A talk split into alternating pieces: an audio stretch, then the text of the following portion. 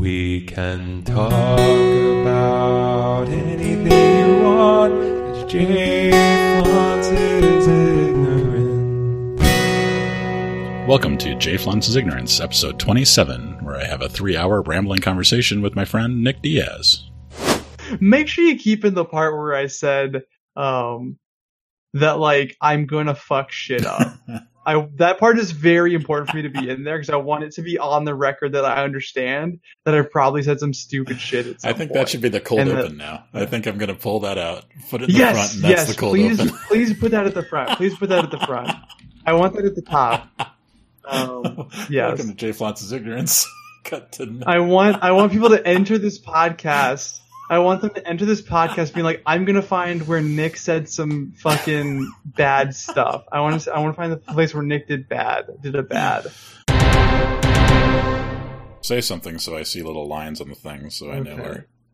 Yeah. Yeah, all right. okay. I'm Yeah, talking. you're definitely I'm talking. Okay. Ooh, yeah. I'm definitely. I'm definitely fucking talking. and the thing in front of me says it's recording, so I have no idea what, what the quality. Uh, that should be fine. All right, Mhm. cool. All right. All right, I'm keeping a good middle-ish distance that's reducing my audio quality, but is maybe annihilating the pop. right. Maybe. Oh well, we should do a one, two, three. Okay, let's do a three, two, one clank, so I get a nice little. So on on zero clap. Okay, three, two, one, zero clap. Okay. Three. Okay. On zero, you said on, zero? Three, two, Okay. one. Wait. Oh, hold on. I was waiting to hear. Okay, hold on. Let's try that again. Three, two, one. Why are we clapping at totally different times? That defeats the whole I, I. I clapped when you clapped. No, it's three, two, one. Okay, when I say one. No, I when you clapped, I clapped. really. Okay, all right. Did you really? Yeah. Okay. Let, Oh, yes. so now we're dealing with Discord delay. That's the problem. like the we can try the one. We can say we do when you say okay one. when I say one. Ready? Wait, Okay. I'm gonna start from five. When I say one. Okay. Five, four, three, two, one. That's a second later Is on it- my side. Oh no, it's I did it right when you said one, man. All right. All right. Well, welcome to, to Jay Flance's Ignorance. This is episode 27. Oh, wow. I've done 27 of these, or I'm about to. Damn. And I'm with someone who may or may not be anonymous, so we're not going to sort that out. Yeah, we haven't decided yet. We haven't figured that out yet. I think I think okay. So here's where I'm at on on the identification thing. Um, is anybody who listens to this and knows me is gonna know it's fucking me? Yeah, yeah. You know it's obviously you're talking to me. Yeah. Anyone who knows Um, you well will recognize your voice for sure. But It's true. Um, and also like my weird um fucking mad just disposition. um is very memorable i think but um but no like okay so i'm not like i don't it's not important for people to know my name yeah. like i don't want you know i'm not trying to get famous on this very um on this podcast so Well, that's a good plan. This would be a bad way to get famous. So anyway, so this person Hmm. and I maybe have uh, been working together with the Food Not Bombs volunteer program for years. Every Saturday we pick up a truckload of uh, produce, and every Sunday we have been cooking and then distributing that produce uh, downtown uh, Omaha, Nebraska. Um, recently, with the oh, so all the YouTubers now don't say the name of the thing or they'll get demonetized. So. Uh, they, I don't, I don't think I have that problem. oh i've heard about this i've heard yeah, about this I watch too much YouTube. I mean, are they gonna demonetize your um they, they can't take away Your- your- the money that doesn't your exist. RSS? you know? Yeah, exactly. All 100% of my zero dollars. Actually, I'm getting one dollar a month, so I have one person that's been. Anyway, so oh, sweet. um, for years we've been uh, cooking and then distributing the food, and with our recent um, COVID 19 situations, we haven't been able to do that. Um, Oh shit! Hold on. The Google police are at my door. One second. Wow, that was quick. So just for that was- for the audience, I'll just give them the background while you're gone.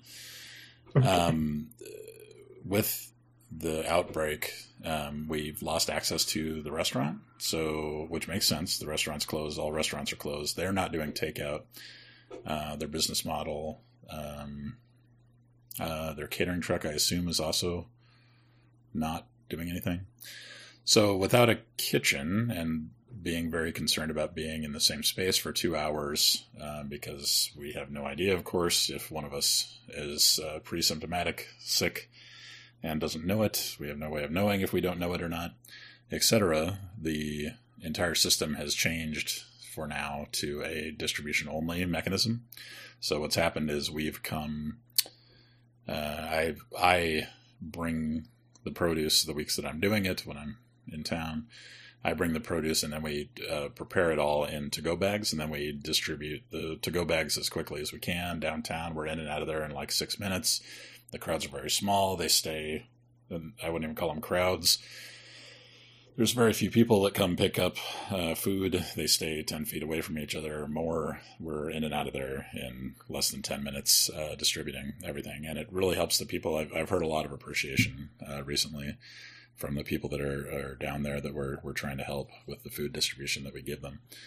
Um, so um, my interview uh, er, uh, has recently told us that he's uh, he has uh, ideas for other ways that he could be uh, assisting the community. Are you back yet, or?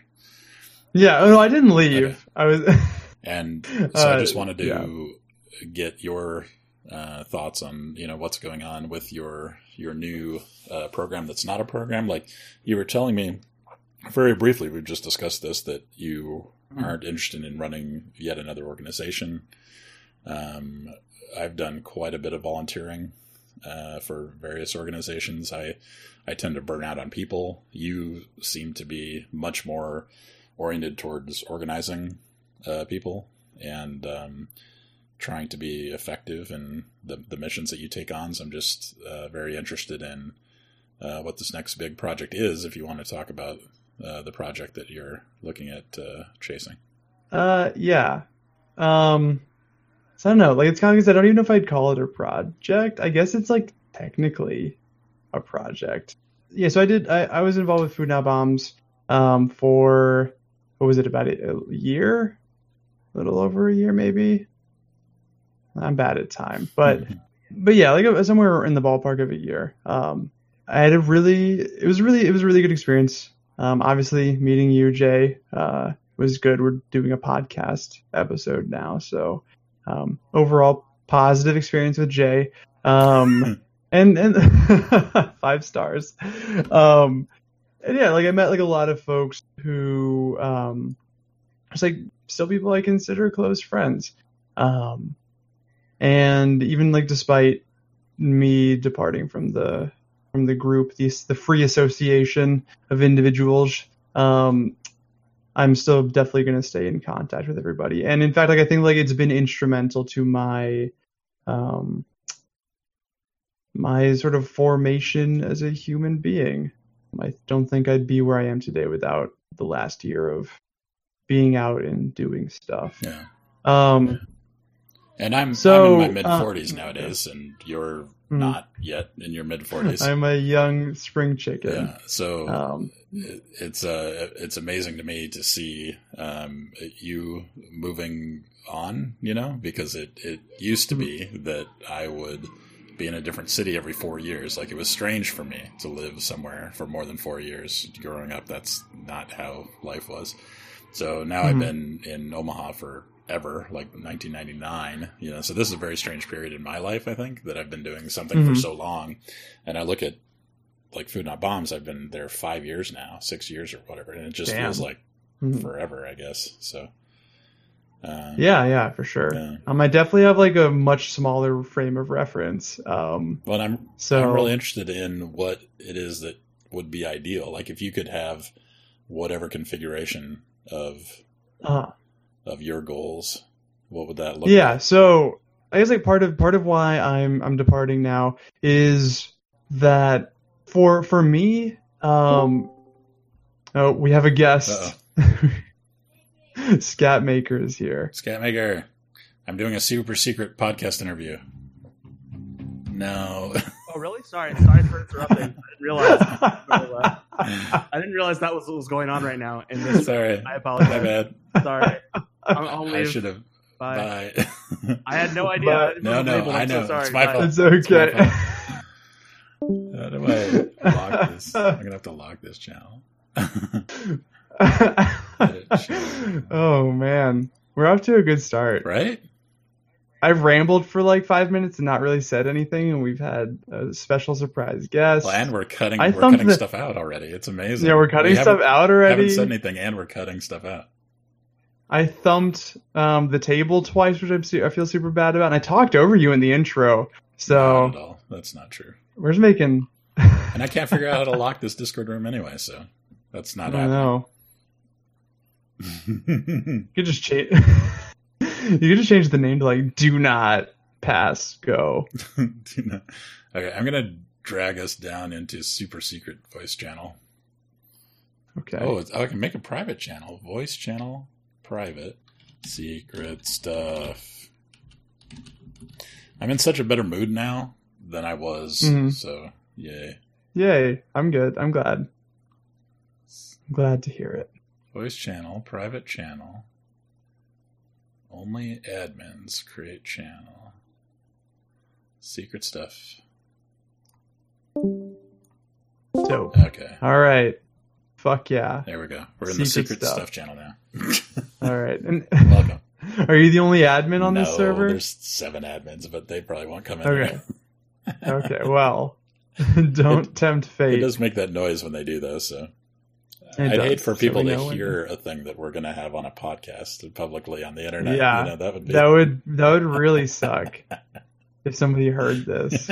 I was under the I was under the pretenses that it was going to be launched into space. I don't know why I'm using so many microphones. okay, okay. So okay, so yeah, um my decision to, to sort of formally I mean as formally as you can, we're it's not it's no no formal structure really, but to to to discontinue my doing of food not bombs. Um this comes from like a lot of reflection I've been doing um over the past couple of months. Um, pre-COVID, just COVID's been sort of an accelerant for a lot of things, I think. But I, I guess like where Food Not Bomb sort of fell into my life was that it was sort of compartmentalized, right? It was a thing. It was like just one of the things that I do, right? And like that doesn't sound bad, but um, I think I started to realize is that when um, it becomes this sort of boxed in, like it is its own category of thing. Um, you know, we us certain folks show up at a certain place at a certain time on a certain day and do a certain thing.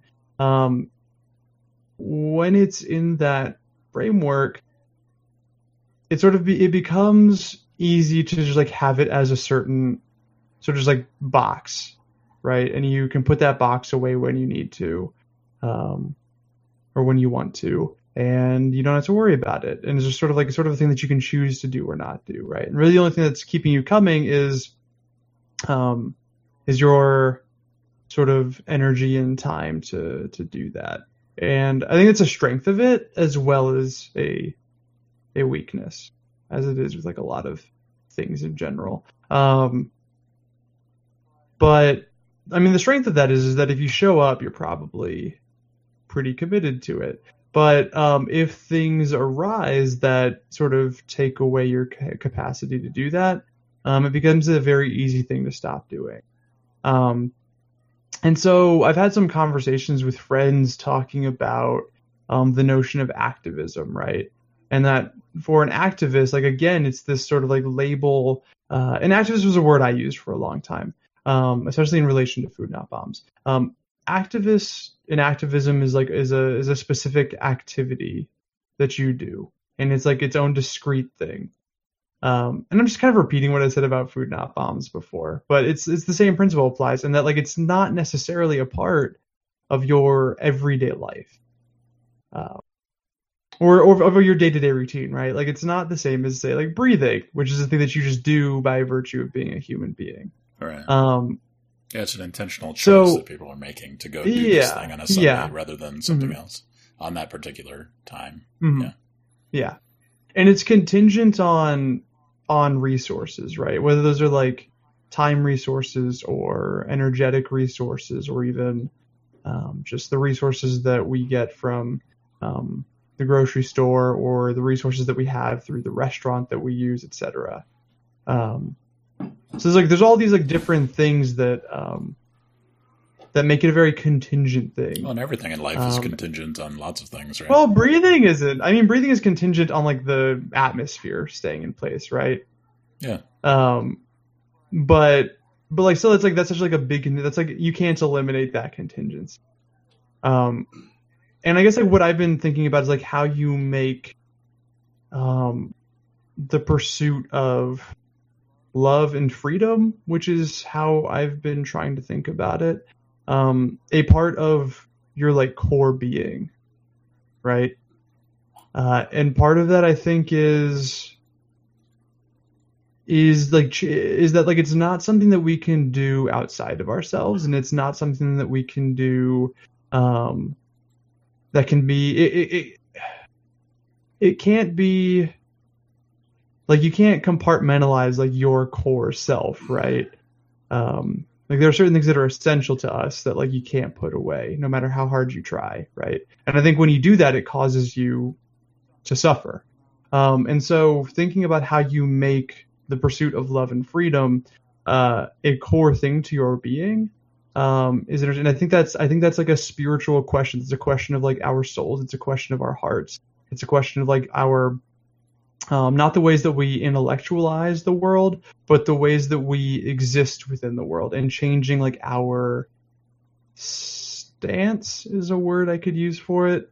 Changing like our um, our relationship with the other people around us at a fundamental level. So on a given Sunday, when you're not doing a very concrete, boxed in thing like food not bombs, what Mhm. do you envision yourself doing? Is this a meditation-y kind of thing, or what is the? No, um, I think it still has to have. Um, it still has to. So, a change in the heart, I think, like necessarily um, produces a change in concrete action.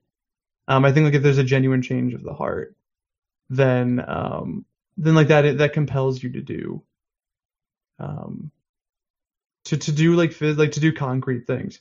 Um, and so like a thing that I've been doing um, is not limited to Sunday. Like on Sundays, I, I so I go to church. Um, well, I I watch church on my computer now, I guess. Um, Oh, is that how they're doing it?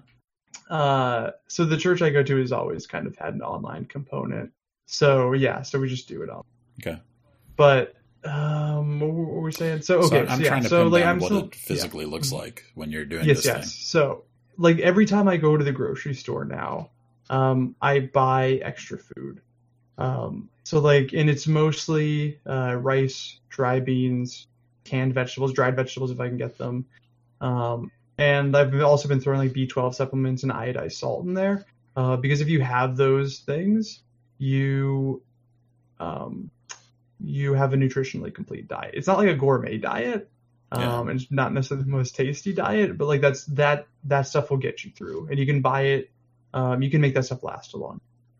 Um, and the idea is that um, that that food I'm not buying it for me.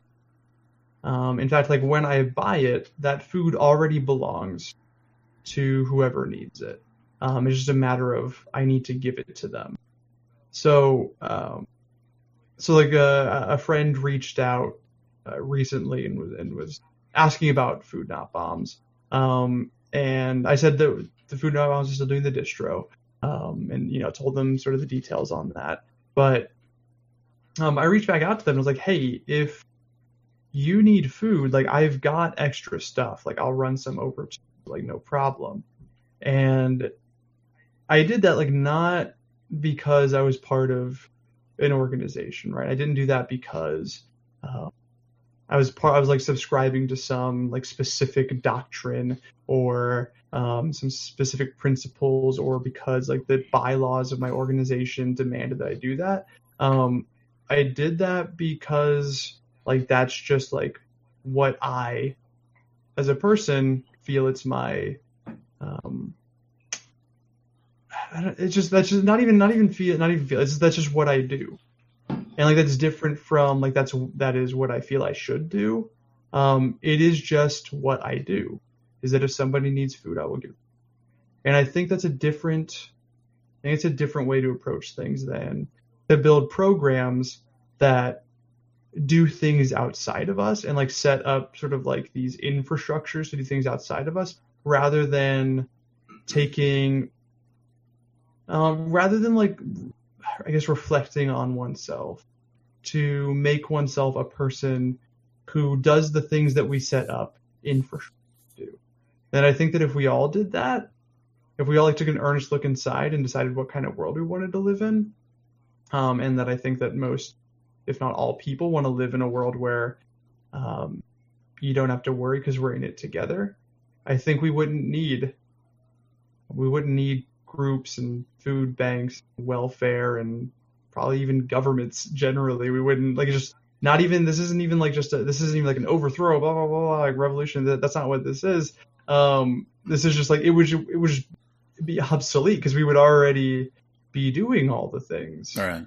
that governments are supposed to do. And you and I were talking a little bit about this earlier, and I Mm-hmm. was sharing my memories of like southeastern Iowa and my grandparents growing up in an area where all of the neighbors knew each other, and all of the neighbors Mm-hmm. knew that yes, it's important that I have uh, emergency rations, that I have my vegetables canned for the winter, that I have you know all of these Mhm. things because the electricity could go out any time, etc. Mhm. And it's important that I know uh, that my neighbor's okay. And as my grandma in Southeast Iowa refused to move into town and my grandpa was gone, um, I was just stunned at how active the neighbors were. The neighbors would come Mhm. down the road. Like the next door neighbor is three quarters of a mile down the road. It's a hike, right? But they would Mhm. swing by every day, every other day, uh, depending on what was going on. And, um, you know, I, I think that kind of resilience without any kind of organization, without any national or state or county infrastructure, if we all had that, then I think that's a, a big chunk of uh, what it is you're talking about. Is that right? Yeah, definitely. So, um, couple couple of thoughts on that, uh, and I think the first one is that um, I think like a way to understand this like is that I think naturally human beings do that, right? We're social animals, and like the thing is, is that like we intrinsically like in our hearts know that like we're safer when we when we have people looking out for us when we're looking out for other people right, Um, like that's called reciprocity that's um um, I, I pulled that term from Robin Wall Kimmerer, who's a Potawatomi botanist, um, and she wrote a book called Braiding Sweetgrass. And it's a really good book. It's kind of long, but um, I think it's got a lot of good stuff in it. Um, but that, like, in she speaks mostly from like Potawatomi and Haudenosaunee Native American perspectives. Um, like those are kind of her two sort of core um, worldviews that she draws on. Um, there's these these notions of reciprocity of the idea that um, everything we do has an impact on other people, and that we should be not even just in people um, defined as not just human beings, but people as in like plant people and animal people and like rock people and you know soil people, et cetera, et cetera, et cetera. Um, because in a lot of Native American um, uh, sort of life ways, uh, other than human creatures were considered people. Um, so yeah, you see, anyways, um, Yeah. I don't need to go on So- that whole tangent. No, no, so so my so how my brain works is oh okay you're talking about ethics and ethos and you philosophy. cut out. Uh oh. I can't hear you anymore. You can't oh, there. Now I can hear you. Oh, Yeah, I this is going great. Um, me and my professional jury rigged two microphone. Oh boy! And um, so these ethoses have existed forever, like since Mhm. humans have been hunting and gathering in groups because it's like, oh, hey, that's advantageous for us. We're going to survive better if we're Mhm. uh, taking care of each other because the lone Mm-hmm. wolves uh, end up dying out. Um, uh, so, so um, there's hundreds of books, I'm sure, that mirror this kind of ethic, that mirror this kind of ethos, um, Mhm. and say things that in poetic, in very poetic ways, and non-poetic ways, in very practical terms, and Mhm. very humanist terms, whatever. Uh, say these things, and I'm sure there's tons of uh, of these things that you agree with that are already in the uh, the pantheon of human uh, recorded thought. So what what is Yeah. it that you do? And I'm sorry if this is annoying, but what is it that you do on a Sunday that's not? Mhm. And it doesn't have to be food not bombs specifically, but if it's not Mhm. food not bombs or some other specific box, you know, structured thing, what what Mhm. exactly is it? You know, so Yeah. by and by spread and by the way, as you know, religion and organizations are great ways of communicating messages about ethoses and ethics and things and making sure that lots of Yeah. people get on board with the program that you Mhm. seem like you want everyone to be you know more on so i'm trying to Mhm. i'm trying to figure out how you have what you want which is not yet another organization uh, yet, not yet another organization to join, not yet another organization uh, that you uh, have to worry about managing uh, people and their Mhm. conflicts and all that stuff. And yet you still spread this message. Like, uh, how do you get there without communicating and organizing and and uh, you know I'm going to use the dirty word money on you. How do you get there without Mhm. money? Oh no. Um, so, so, so on a given Sunday, I'm probably like to just like, explicitly answer that question. Um, I'm probably doing homework or something, right? Like I haven't like done like a swap, like a clean swap of like this for that, Hmm. right? Um, there's not like, there's not like a specific thing that I'm doing in lieu of food not bombs on Sundays. Um, How am I going to stalk you if I don't know exactly where you are doing exactly what? You're making it it's gonna really be tough hard. today. I believe in, I believe in you. You're you're a smart guy. You can figure out how to stalk me. I have to up my game Uh, apparently because he doesn't keep a This set schedule anymore. Listen, you were getting you were getting stagnant. You were getting stale. I had to like, keep you on your toes. I use those sleuthing skills. Yeah, yeah, yeah. yeah. But uh, but no. So like, I think like I've been I've been in conversations with a lot of people, um, and you know, talk is cheap, and I understand that there is. This is actually something that Keith McHenry writes about in the Food Not Bombs book, um, Cook for Peace, uh, which is that like it's important to be doing actions um, as much, if not more, than you are doing meeting, right? Um, because if it's just if it's just all meetings, then we've you know just set up a reading group basically, and it's you know it's all well and good for self improvement, but um, a reading group uh, is only is only uh, as effective as it inspires actual action, right? Yeah. Um, but so like I've been having a lot of conversations with folks um, and trying to explain what I guess I'm trying to explain here on this podcast, uh, which is that there's not like a specific prescription that I think we can give out on how to save the world, right? Uh, because it it it really depends on the individual, right? Um, because everybody's at a different place, everybody's got a different heart, everyone's like had a different set of like very specific life experiences. That although we try to like group them up into labels like you know, uh, black or white or um, or you know, man or woman or worker or uh, you know, um, like rich person, et cetera, et cetera, et cetera.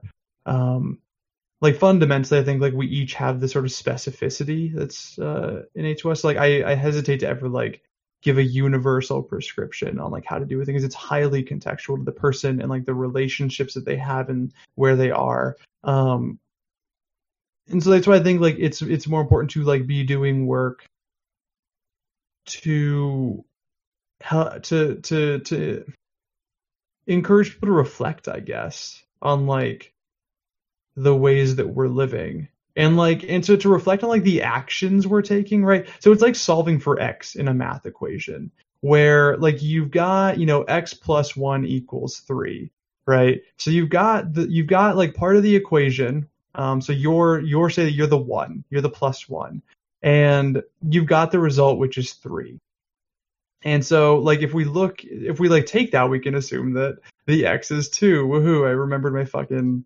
fifth grade math or whatever. Be proud of me. Uh, but um, but like so, so like I think like that's sort of like a a good analogy maybe for like the kind of reflection that I think is an important um quote unquote first step. Uh, that like we need to be looking at like the the actions that we're or the results that we're getting um and determining like okay like how are we getting to this result? And i think like the results we're getting are um you know billions of people hungry um a pandemic sweeping through this nation and like he, like it's projected to kill a quarter of a million people um like in the us alone.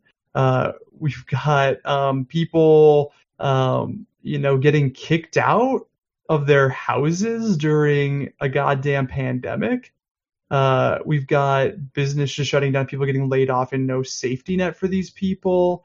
Um, we've got immunocompromised folks and older folks I scared to death, and we've got people out there um, like at parks and stuff, and like apparently the only way that we have to solve that is to put police and national guard on the streets to point a gun at it. And so, like, these are the results that we're getting. Yeah. Um, we're getting violence and suffering. Um, and like the, the known quantity is us, right? We're part of this equation. Somehow we're getting to this. And so, like, we need to solve for X and figure out, okay, how are we getting here? Um, and I think the answer that I come to is that um, we are choosing to do all these things implicitly or explicitly.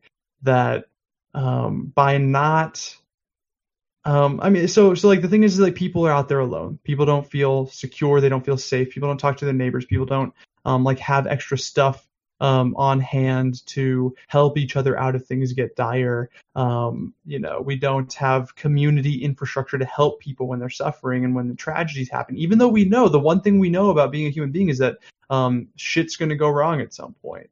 Um, so maybe we change our results by changing like the very core of the way we're living, changing the way we look at each other, um, the way that we speak to each other, the way the the little ways that we act every day, um, like buying a little extra rice at the grocery store so you have some to help your neighbor out, or like reaching out to somebody and saying like, hey, like I've got food, I will come and give it to you, right? And that's really all we can do, I think. And this is this comes from um, a lot of thinking about stuff like rhetoric and the Bible. Um, and like no matter where I look, it seems like the only thing that we can, the only thing we can control is that X is like is our actions that we're taking. The X is like the actions that we are taking.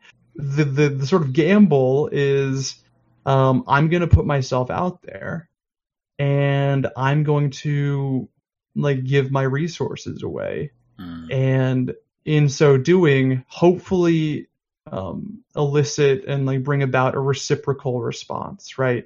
To act and like like Jesus, like treat be the way you want to be treated, blah blah blah. Like you know, it's uh, every action has an equal and opposite reaction. Well, then like what if the thing that we're doing is um, going out there and like just giving like unmediated love to one another, Yeah. right?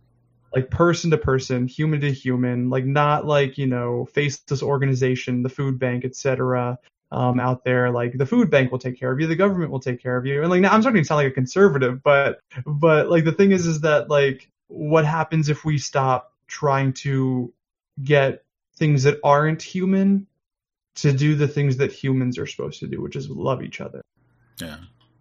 Well, the thing, the why I keep pressing on the specifics, I think, is that because that's the only way that I can process the world. You know, the only way that I Sure. can figure out what I should, what I'm doing wrong. You know, which is a hyperactive center of my brain, which you know is a long story. Mhm. But also, like, how how can I improve? How can I get better? How can I make it better for other people? Is through the specifics. Like, I'm a very action oriented mental organizer. Mhm. Like, either I'm doing something and it has to be a concrete thing that I go out and do, or you know, Mhm. whatever. So I'm the kind of guy who has an existential crisis every morning in the shower Mhm. because blah blah blah. Yeah, And uh, I relate. yeah, and uh, you know, so that that's why I'm annoyingly uh, trying to pin down the specifics action No, because I want to help, right? Like the Yeah, like yeah. all of the problems that you're saying are in in our society and um uh, the, what what can I do about that is is a constant thing for me. So like this year, um, I might be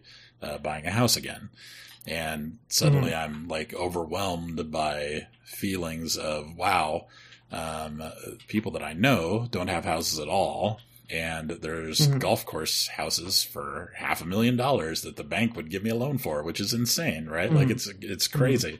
I've got a friend who um, needed rent money. And the fact that I mm-hmm. have the financial means to make him not homeless in a way mm-hmm. that doesn't change my life circumstances at all. The fact that I can wield that power over him is just crazy to me. Like that's that's that's mm-hmm. insane. Like why can one human being hold that power over another human being, whether or not someone is on the mm. street? I mean, it's it's bonkers. So yeah. So you know, I assuage my guilt through donations or actions or whatever. and it all has to be like concrete stuff. Like it's not until I, you know, give mon- money to this that I feel like, oh, okay, I've done something and I don't have to feel guilty about it. And so then it's all a matter of percentage, right? It's a matter of how much percentage of your time are you giving to help other people? What percentage mm-hmm. of your resources? What percent, you know, how much are you going to spend on the stupid crap that you want to spend money on? uh, when other mm-hmm. people have nothing, you know? So one mm-hmm. way that life can go is uh, you just put all of your earthly possessions, you know, you just trash it all and you move to wherever and try not to be a burden on them. You try to be helpful to uh, wherever that is. And uh, I'm not that uh, extreme, I guess, or whatever. So I haven't done that. I've done something in the middle, probably way closer to the selfish end than way closer to the altruistic end. But other than mm-hmm. balancing these things as a, a, psychological balance and doing, making, taking concrete actions, I, I don't know how else the world works, you know, so. Yeah. Um, so, okay. So, so my question is, is have I not, do I need to get more concrete? I don't know if I can. No, it's, it's, um, it's have I have I supplied a sufficient? Have I answered that question yet? No, it's your. It's just your I'm going to miss you when you're not down there on Sunday, right? Oh, so I'm going to be like, oh well, crap. We'll hang out when there's not like a quarantine on. oh, okay. Well, yeah, just come back. Yeah. When, you know, in two years when we have a freaking vaccine for this thing, and we'll be fine. Yeah. yeah. Uh, for... I mean, what, yeah. No. No, and I and I appreciate uh, the thing. That means a lot. Uh, that you're gonna miss me. Not that like I want you to miss me. Uh, not that I'm oh, cause I know. you pain. I know this but, is all about me. That's if yeah, there's one thing I know, there's one baby. thing my brain understands about the world. It's all about me. That's what I've learned from 43. How old am I? I'm old. Years. it's all about me. I think you're like, I think you're about twice the age that I am. Ouch. Is that, is that a rude thing to say? Boy. That was a rude thing to say. Wow. I mean, I am demonstrably younger. I'm a baby. he'll be back. Just wait. He'll be in his mid forties. Oh god. And he'll be like, Probably. where are these boxes I can put myself in every Sunday? I want a structure. I want an organization I can join. I want a mailing list that mm-hmm. makes me feel like I'm a good person. There you go. That mailing list is fucking just shot to shit. God, that email list fucking broke and it upset me greatly when it happened. uh, Google, you your damn spam filter. It wasn't even spammy, anyways. Yeah. Well, um, and and I yeah. always think about like every time I encounter organizations that are trying to do good or people that have what I think are really interesting ideas about better ways that we can organize ourselves. A lot of times I'm I'm sitting in these rooms where people are saying these things and I'm like, mm-hmm. you know, that's a really good point you got to get your message mm-hmm. out. Like you're doing a really mm-hmm. bad job of taking people from not knowing who you are to knowing mm-hmm. who you are and agreeing with you. Like there's a gap there mm-hmm. and you got to ramp, you got to build that ramp. Like you got to have a way to mm-hmm. onboard people onto whatever your message is, you know, whatever, mm-hmm. whatever it is that you guys, whatever that organization stands for or thinks about this or that or whatever from a policy, you know, so many rooms I've sat in, and some of them are book clubs, right? And they're like, "Hey, we're mm-hmm, going to study mm-hmm. the greatest hits of our favorite, you know, uh, mm-hmm. not a cult, not a cult." Anyway, um, I, I I understand that there's a lot of value in deep understanding of the thing that you are already deep into and you've bought in with your in group, okay, Mhm. that's fine.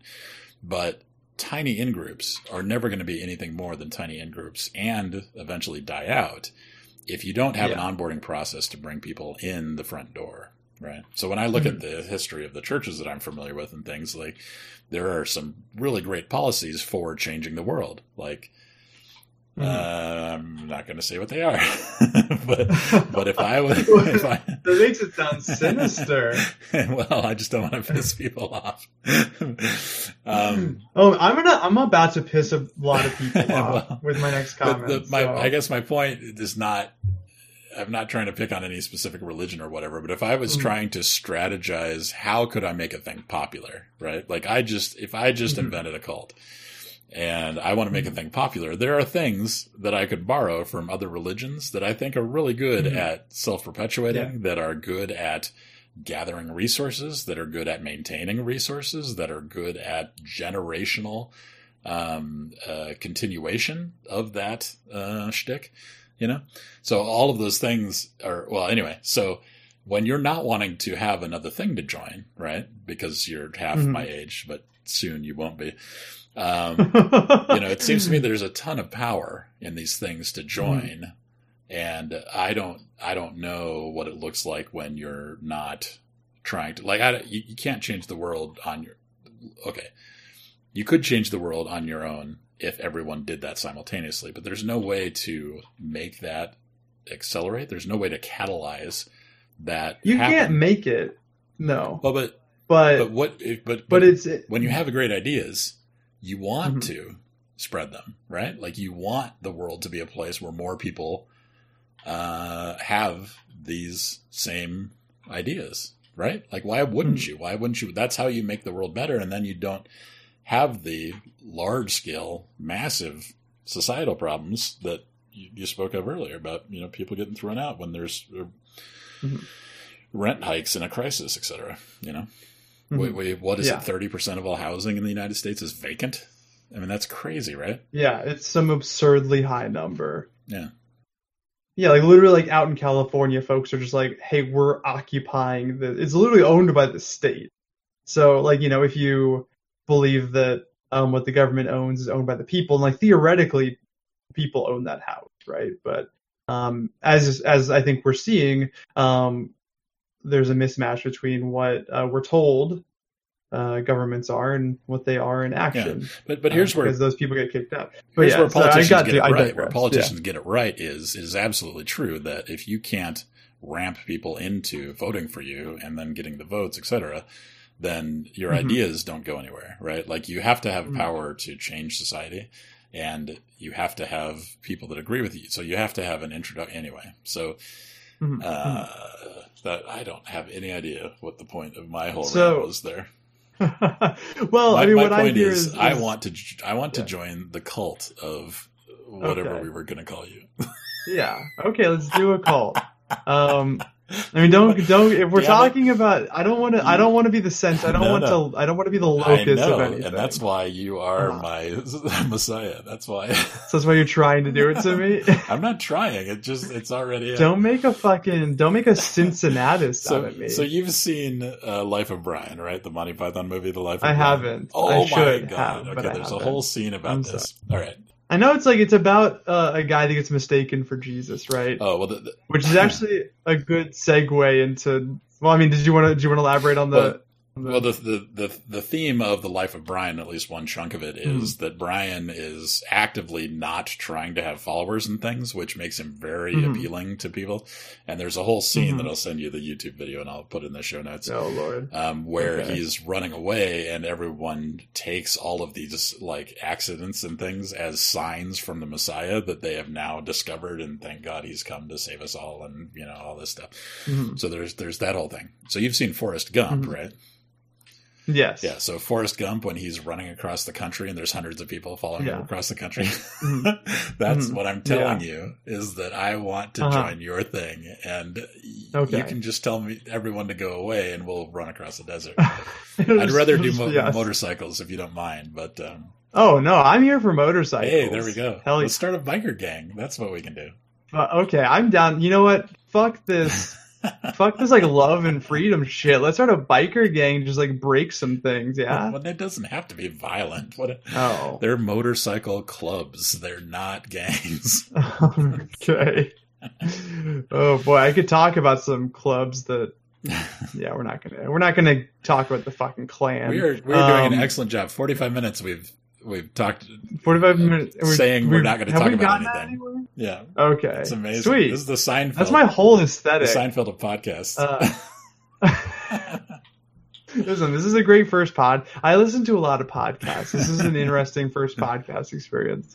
Um, yeah. because like I know that if I was listening to this, I'd be like, "Holy shit, this kid needs to fucking stay focused on one thing." uh, okay, okay. I want to I want to bring us back though, um, to this idea of uh, of like of these like programs of like these churches and Yeah. religious organizations that have these good ideas and stuff. Um, so, so I I I I am a Christian, um, sort of. It's complicated. Uh, um, but I- so I go to a Christian church. Um, I believe in the teachings of Jesus Christ. Um, I would even say I believe that Jesus Christ is the Messiah um, in one sense of the term. That's a way to say what I believe, um, which is like weird, just a weird esoteric way for me to be mysterious, I guess. But um, but like the thing is that like when I look at the teachings of Jesus and the Gospels, um, what I see is not Jesus going around and being like, "Hey guys, unionize." Uh, he's not. He's not setting up churches. What do you mean? Um, he organized not- twelve apostles, and he said, "You Yeah, know, well, drink, the of, fucking drink of this, apostles and went and this made, is my blood." made churches. Um, I don't know if I would agree that's what Jesus necessarily wanted them to do, Well, he's, he um, or even that like he started the twelve, right? Like the twelve was his idea. He's, yeah, he, they yeah the twelve apostles followed him. Yeah. Um, and there's like there's scriptures like Peter, you're the rock of my church. Um, I I would argue that like it, it's possible or like one way to understand the gospel because I don't necessarily believe that there's only one way to understand the Bible. Um, I think like one way to understand the gospel is like that whatever Jesus meant by church, um, was not what we have today. In fact, so I listened to this podcast called The Liturgist. I can't remember who was on there. It might have been Rob Bell or somebody, something that like most Christians hate. Um, but uh, but like somebody was saying on there that um, if Jesus had found out that like they took his teachings and made a church out of it, he'd be like incredulous. He would be flabbergasted by that yeah.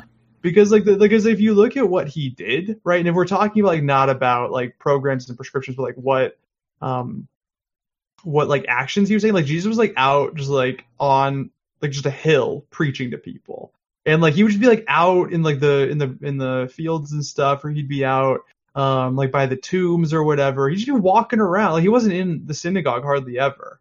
Like he went to the synagogue sometimes when that's where the people were because jesus went where the people were or the people came to him sometimes too. I'm getting all scattered, but um, but like no, like the thing is like so you look at the the beatitudes, um, like so Jesus like just out on this hill, and like a bunch of people show up because they like what he's saying, and they come and listen.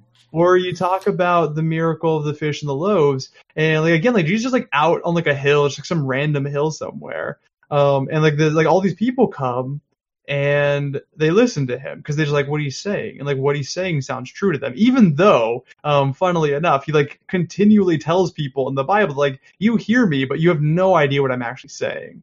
Um so he understood that like although all these people were coming in and listening to him that um a lot of people didn't actually understand the implications of this message um which i think is which i think like is a message through time toward the church um, that I think like a lot of um, the Christian church doesn't necessarily. I don't want to say like that I understand, but like that there is a there's an interpretation of of the gospel that I hold um, that I think is not represented by the church and is not well represented in society in general. I'm wandering again. Um, No, you, you're But recapping yeah, so, like, anyways, these the- scenes the- from Life of Brian is what you're doing. So you, you really am I okay? Apparently, I'm just writing Life of Brian. Uh, I do this a lot. Um, quick tangent. Um, I swear, uh, it's quick, but um, I fucking which I have just been in conversation before. I'll say a thing, and they're like, "Oh, Marx said that," or like Derrida said that. I'm like, "Oh shit, I thought I came up with that myself." So this is a theme for me. But anyways, like I uh, thought uh, I invented a thing in Minecraft last night, so I was shocked when was it someone was it redstone? We knew about redstone. no, no. No. When you go deeper in the mine, you put the torches on the left, Mhm. and when you're coming back out of the mine, you put the torches on the right, and that way you always know Oh, how to fuck. get get back to your entrance. Anyway, sorry, I, I thought I invented Ever that, played Minecraft? and uh, I I was very disappointed when someone else did not credit me with that. Uh, I think like I think like actual like real world miners were probably doing something like that.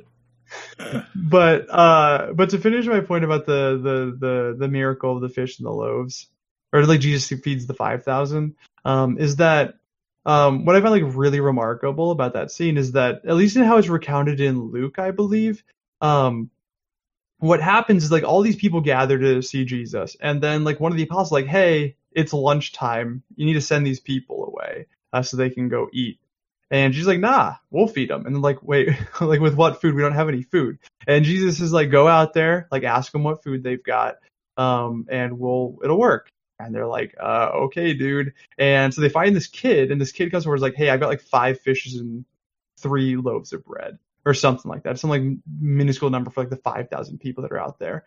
Um, and everybody knows this story, um, because they like, they split, they like, he starts dividing the bread and like he feeds 5,000 people, right? Um, and so we're always, we always like talk about that and it's like, oh wow, it's Jesus was the Messiah. Is this clearly proof? Like we always talk about these miracles as like, whoa, like Jesus fucking made five loaves of bread feed 5,000 people. Wild. He, that's, he's so special. That wasn't the point of that story at all to me. Um, what that story is to me is that like this kid came forward. He had, he had like fuck all compared to like all the people that were here. Like there's no way this kid could have thought that he could feed everybody. But like he still stepped up and he showed up like this is what I have. And like over and over again in the gospel, when people show up with what they have, which a lot of times is nothing except for like faith. Um and like it's always enough. It is all like whenever we show up with enough or with what we have, it, it, it is it's enough. yeah, Um, and so like to me, I think like that's the thing. It's like that is a I, I see that when I study rhetoric as well. Um, so Jim W. Corder is, is, has been a big influence on me. He was a, uh, a teacher at the University of Texas, I think. He was an English professor somewhere. Nobody's heard of him, I'm sure. But um, he talks about argument um, as anytime we argue with other people, we're doing harm to them. We're committing violence against them.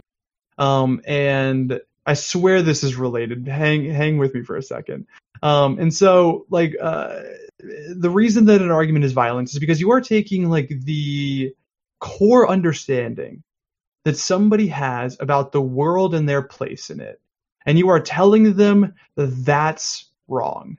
Like the entire way that you understand yourself is incorrect. And I'm gonna yell at you and like throw facts at you and tear you down and tell you why like your entire sense of being is incorrect and why you should be listening to me.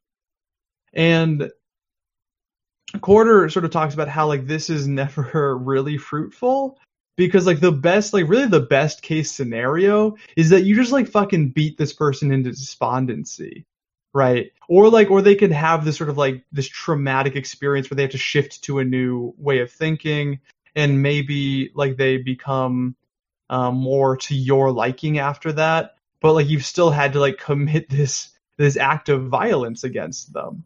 Um and so and so what Corder says is that like the way the only way that we can get out of this cycle of like constantly just like fucking doing violence to like the the thing that's like even like more sacred than our flesh and blood, which is like just the way we understand ourselves, the story we're telling about ourselves, is that like we have to put our fists down.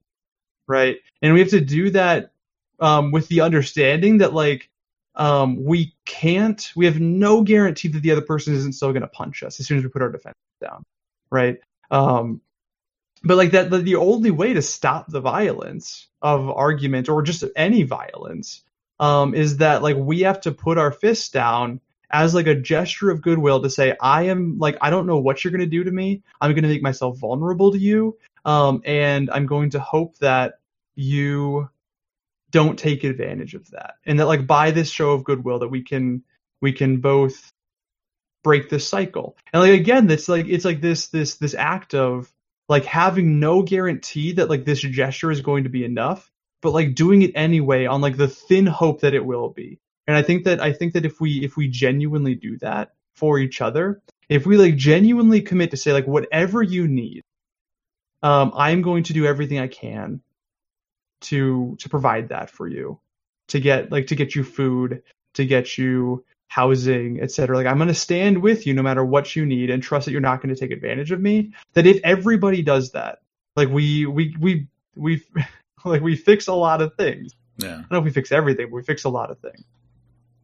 Yeah, I went to a talk in Omaha about um, restorative community justice, and Mhm. it heads all the way to prison abolition. You know, so Mhm. the road to prison abolition is on this restorative justice path. Um, so there were a lot of interesting ideas in that. That was about a two-hour talk, I think, and discussion Mhm. group after that. So, um, yeah, I, I just wanted to prove that I went to uh, Sunday school for 18 hours also Yeah. say that, hey, when you're, when you're telling the story Mhm. about the, the kid that brings what he Mhm. has, even if it's not Mhm. enough and then it becomes enough. Mhm.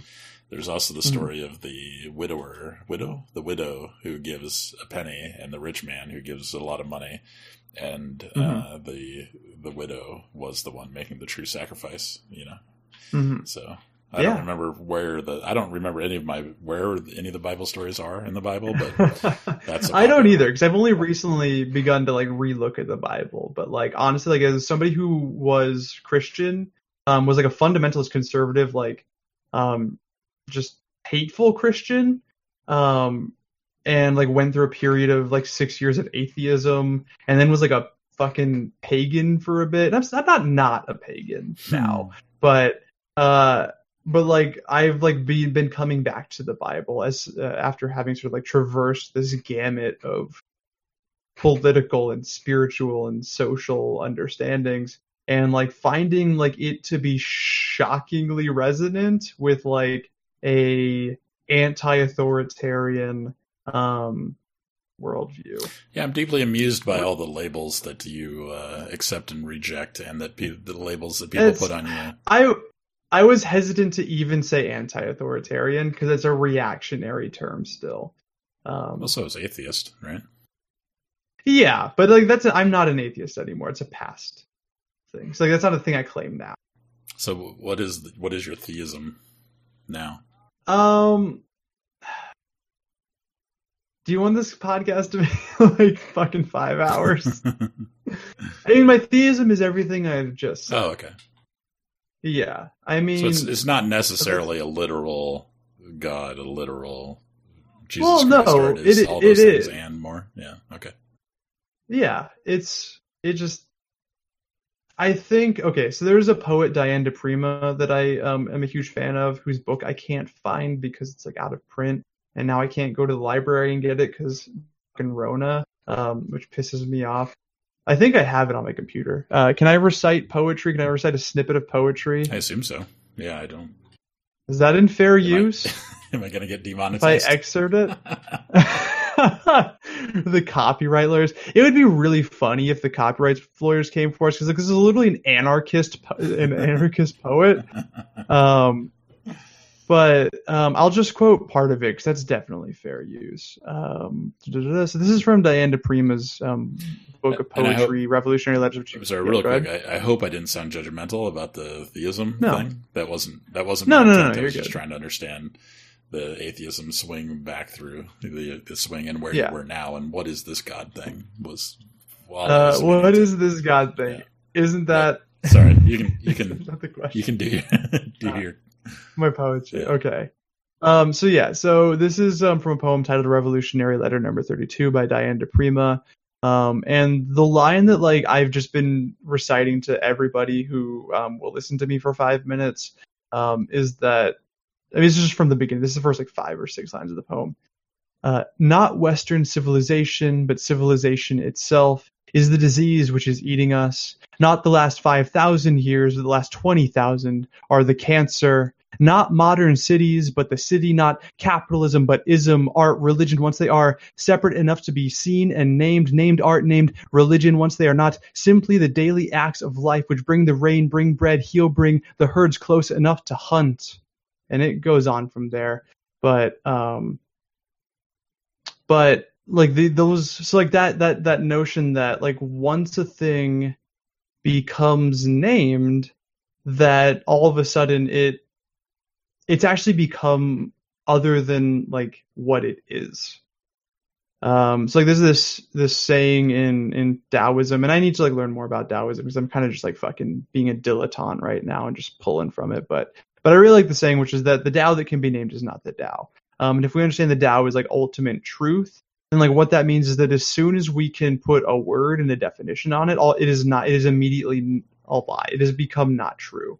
Um it is no longer what we think it is um, Hmm. and so like that's the approach that I take to quote unquote theism or belief is that um, I think a lot of the problems that we come up against in um, westernized societies and especially the United States um, is this is this compartmentalism that we sort of sort of started the the conversation with, which is um, like this this putting of things into boxes, this like this obsession with nouns and this obsession with like static, understandable things. Um, is ultimately a, a Derrida, Jacques Derrida, who was a French um, linguist and philosopher, one of the most influential thinkers of the 20th century, um, which is bullshit, by the way. It's just he was the don't don't pedestalize French uh, philosophers and any philosopher or any person like I just did. That's a problem. But anyways, I, I find his ideas useful um, because he talks about naming is violence, uh, language is violence al- always because because as soon as you are putting a word on something, you've you've immediately divorced it from its true essence. Because like the things that the true essences of things can't be described in words. If they could, we would know everything and we wouldn't we wouldn't disagree on what um what things mean, right? Like we wouldn't disagree. Like what's the thing? Um, like I was I was using this example when we talk about liberalism and like when when a liberal somebody who describes himself as a liberal says they are a liberal, they mean something different than when a conservative person calls them a liberal, right? Like if we like took what was in the heads of each of those people at the moment that they uttered the word li- liberal, and if we were able to like map that on, onto a piece of paper using pictures or words or whatever, it would be two completely different pictures because like what they're referring to are completely different. They understand that word and that notion completely different. Um, and but like the thing is that we walk around and both sides say liberal, and they think they're they think they know what that means. They think they they have a they have a, a, a universal definition of that word that means something, and they don't, Hmm. um, because that's not how words work. They're always a they're always a uh, a product of of specific. Um, it's it's just every time a word is uttered, it means a thing that's slightly different. Um, and especially when you have political polarization like we do now, um, those words mean very different things. Yeah, Um, there's a much. yeah. Please interest a me. much- Let me rescue you. Here Please stop me. Please stop me.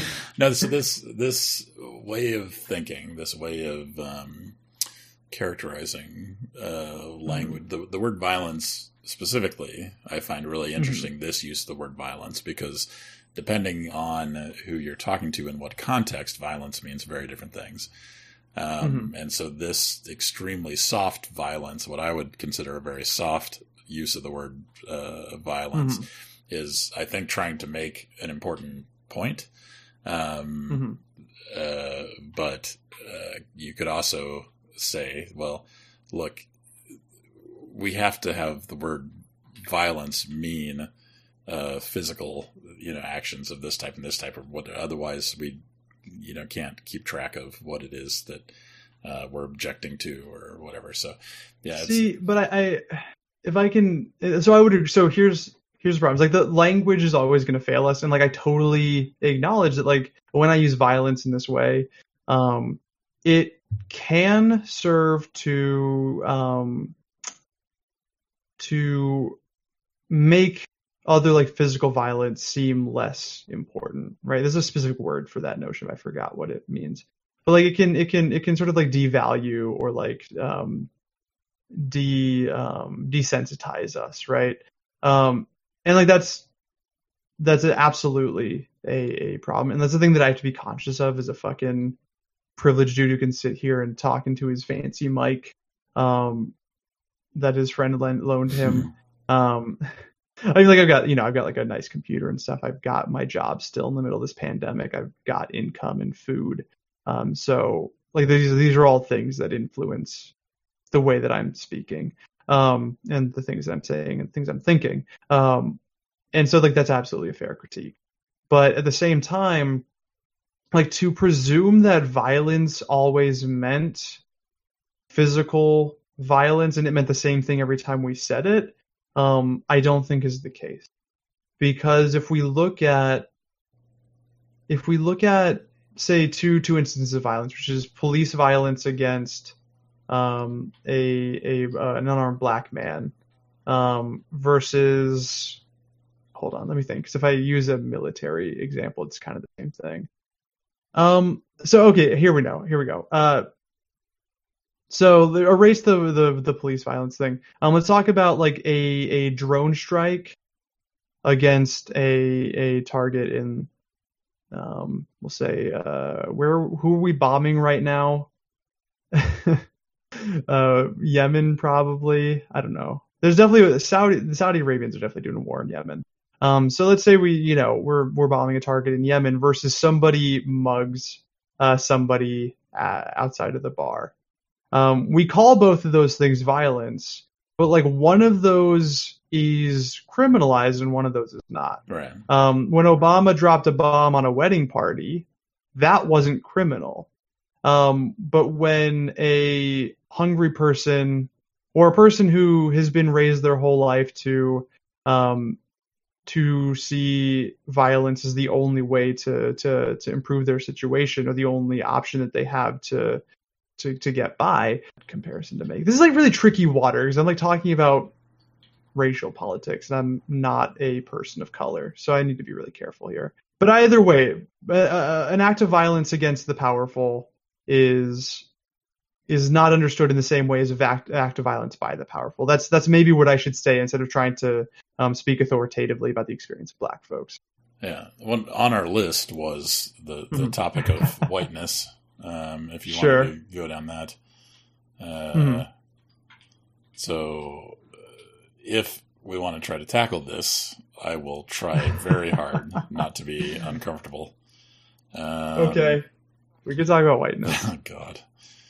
So you said it. I wasn't even going there at oh, yet. Okay, good. Let's just not go there then. I, I, okay. I we just like tease the audience? No, no. I, I want I want to acknowledge that I um, that I appreciate that I am a person, especially on a global scale, that has a ton of advantages, um, mm-hmm. financial advantages. You know, like I never missed a meal growing up, still haven't, obviously.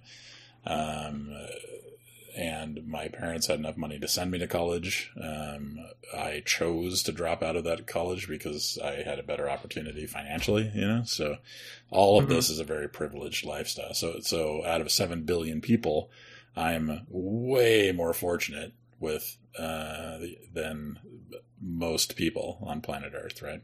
And then even in terms mm-hmm. of Americans, I'm I'm doing I'm doing great, and the a lot of that is um, is attributable, or at least greatly assisted in ways that I do and don't realize, don't know. Lots of ways mm. that hmm. I'm not even aware of. Um, uh, tying to, I think, the racial uh, history of this country, etc. So I mm. can certainly talk about how I perceive my various uh, privileges, right?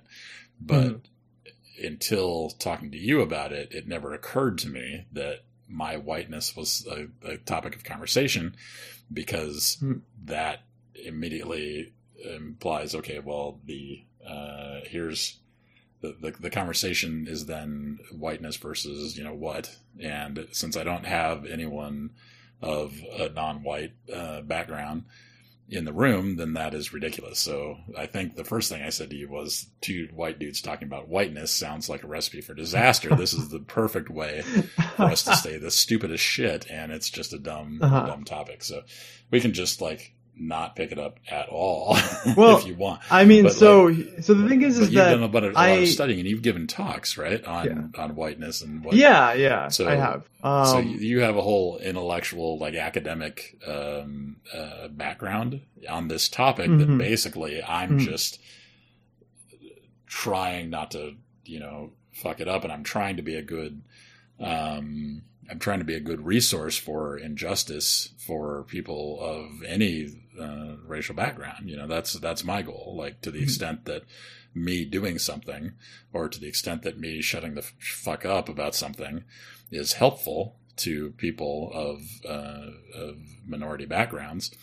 Um, Great. I would love to do or not do whatever those things are that is is helpful to uh, their cause. Because, like for me, the the I I, I would I, I just have a visceral reaction um, to bullying of all types. You know, so if you're in a, a marginalized group of any type, the fact that people prey on your marginalized status of whether that's you know racial or or handicap status or you know um, mhm.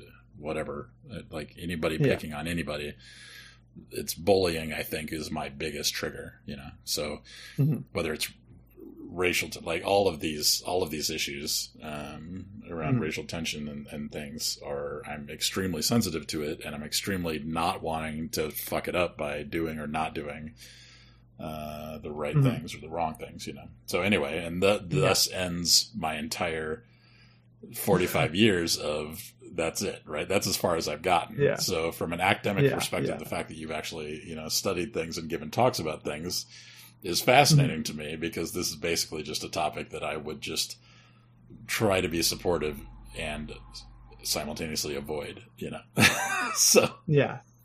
Yeah. So um, it's definitely so i'm i'm perfectly happy to just now be done but if you want to talk about See, So, like, it doesn't- You can't. You can't. You can't like dangle whiteness in front of me and then tell me not no, to no, no. It's totally it. fine. Like you can go ahead and talk about it. I just I I want to Yeah. enter into it.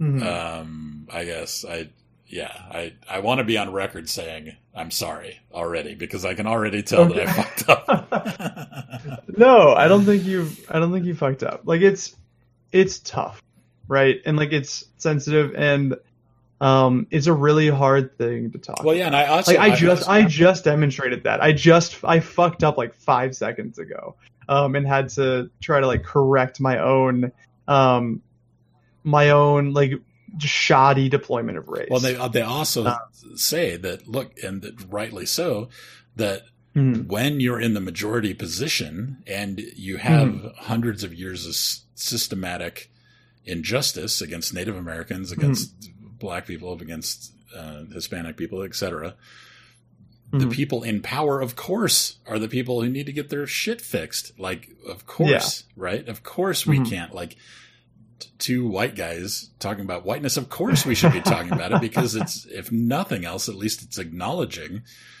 that yeah, there's yeah, oh, yeah. The first step is acknowledging that you're white, Jay. That's the Yeah. first step. um, oh my god, publicly. But like that's actually Let's that's only partially a joke. No, I know. No, I know it's only partially a joke. It drives me crazy. It's like, Uh-huh. fuck. Yes, exactly. Hmm. Yeah, it's it's only partially. Sorry, were you trying Exactly. to say something No. before I? I uh, no, I'm done. okay. What I keep what I keep Okay. interrupting you is about how Uh-huh. I'm very uncomfortable talking about. But so no, okay, just on. let me just Yeah. let me let me take the All right, this is this Okay. part is Nick's I mean. I'm- Everyone, Okay, this Oh, part's. shit. Oh, you just fucking used my name. right, what the on. I fuck? cut that out. One hour, fifteen minutes. I've got Now, five cuts. now on I the feel like I should. Like maybe like leave this all contingent because now I feel like I should use my name, um, because like I don't want to be in a situation where it seems like I'm, um, obfuscating what I'm saying. Because I like, cause I don't want to. I guess I Oh, don't no, want to like could- say things and then totally be like I'm off. come after me, right? Like I, they can. Yeah, but like I'm the one speaking right now. Like I need to bear some responsibility. It's, Um, okay, it's up to you. Okay. Um. You know what? Just uh. you. And you don't have to decide right now. We can just Yeah, we can say whatever we're gonna say and then figure just out. like put a put a thing at the top of this. It's like we couldn't decide until the end whether. well, Uh, and the other thing is the last three podcasts are are Uh-huh. the episodes of the um, dungeon. Dungeon. Oh, World. okay. I think you out yourself on that one too. So Oh, I do because I wasn't trying to like hide myself. it- then I wasn't clearly whiteness. it's clearly your voice for the fourth time in a row. Yeah. so I'm fucked, is what you're No, saying. No, I'm saying maybe so this doesn't. So it doesn't matter. at It doesn't matter what. I'm saying uh, uh, maybe this that? doesn't even go out the door. Is what I'm saying. But anyway. Okay, I we'll keep that on the table. We'll figure it out. I think we'll just have to resign ourselves to the fact that I'm easily identifiable in the oeuvre of this podcast. um, so, so the 27 episode oeuvre of this podcast. Um, so if this goes up, we'll just assume I'm gonna be identified as Nick. Fuck. Okay, so Um, this is actually in the What? The show notes where we were talking about this. Huh? You you were Uh-huh. saying, Nick, LOL, you're being ironic, but it genuinely does. The thing white folks can do is genuinely deconstruct their own whiteness rather than provide blueprints for marginalized communities, Yeah. which is so often the case. You said that verbatim a year ago when we talked about maybe talking about this. At least I'm consistent. Where did you send me that? Hold on. Did you PM me that? Yeah. Yeah. What did I say? Hold on. Let me let me look at my words again. maybe you've changed your mind about whiteness in the last year. I don't know. Probably not. Uh, LOL. You're being ironic, but it genuinely does. Oh yeah, yeah, yeah. Paternalism. I'm talking about paternalism here. Okay, yeah, yeah, yeah. Okay. I mean, I still agree with that broadly, but I think that the thing I wanted to shit. Okay, we to- I totally lost the fucking beat. Uh, hold on. So we were talking about. You were saying. Okay, okay, okay, okay, okay. I know where we're at. So you were saying that. Um, that bullying is a big trigger for you yeah. and In all its that forms, yeah. um, in all its forms. Um, and you were saying that like it, it sucks when people are marginalized for any reason. Um, uh, they get exploited. Um, and like the thing that I would I would contend um, is that or the thing that I would put forth, I'm not contending that. Uh, the thing that I would put forth is that um, the very the the the the so I'm gonna say this in a weird esoteric way, and I'm gonna try to like explain it in a way that's not fucking stupid. Okay, so when we like, it is the the Constitution, the constituting of marginalized people as marginalized people, um, is the precondition for their exploitation. Okay, so what that means in like not stupid academic terms um, is that when we put people into categories, um, and especially when those categories have to do with like, um, you know, ideas of like what's a quote unquote normal body or a normal brain or a normal skin color, which like I- which the the the the discussion around race is, although I don't think we understand this all the time, is a is a discussion about what's normal or what's good right? So we so every time we are discussing marginalized um we're discussing marginalization um what that discussion is inherently calling back to is what counts as a good body a good brain a good skin color a good um a good sexuality a good gender a good um like it's fucking like what's good hair right? Like i'm fucking losing my hair and like so like i i get fucking attraction points um subtracted for that right? And like that's not that's not like incel shit. Like there is like there is sort of this this calculus that goes on in the deep um part of our society which is like where do you rate on the normal slash good scale right um, and we actually, so uh, I think I always bring up for people is that we always talk about in the Nixon uh, JFK debates how um, TV really helped JFK because he was more attractive than than Nixon. Which I think what that reveals to us is that we have two white dudes here, right? Um, two powerful, rich white dudes, right? Um, JFK had the Catholic thing going against him because like there was this like weird upset like hang up with Catholicism back in those days, but but like um but like if we if we just like take these if we just if we use the simplistic discourse of um rich white dudes are the enemy rich white straight rich white dudes are the enemy right? Then like nixon and jfk should be on completely even playing grounds. So then why do we talk about how jfk won because he was more he was nicer to look at right? And that's because like it's so much deeper than just um, these um, these these the ways that the discourse breaks down, which is um, oftentimes along racial lines, um, is oftentimes around gender lines, and the reason that happens is because like like we were talking about before, physical violence is more often perpetrated people um, because of their skin color or because of their gender identity than like whether you got a good hairline or not, right? Um, and like that's absolutely something that we should not ignore. But but um but like the thing is like there is this deep calculus that like that commits violence at different rates but there is this deep calculus that goes on um, that is judging all of us. And that at some point or another this system is going to make a decision that you're not good enough right? Um, and for a long time like just if you were generally like a a white a cis het white dude like it was enough mostly to be a cis het white dude and like you've got some level of of of privilege in the society. You've got some you've got some clout in the society.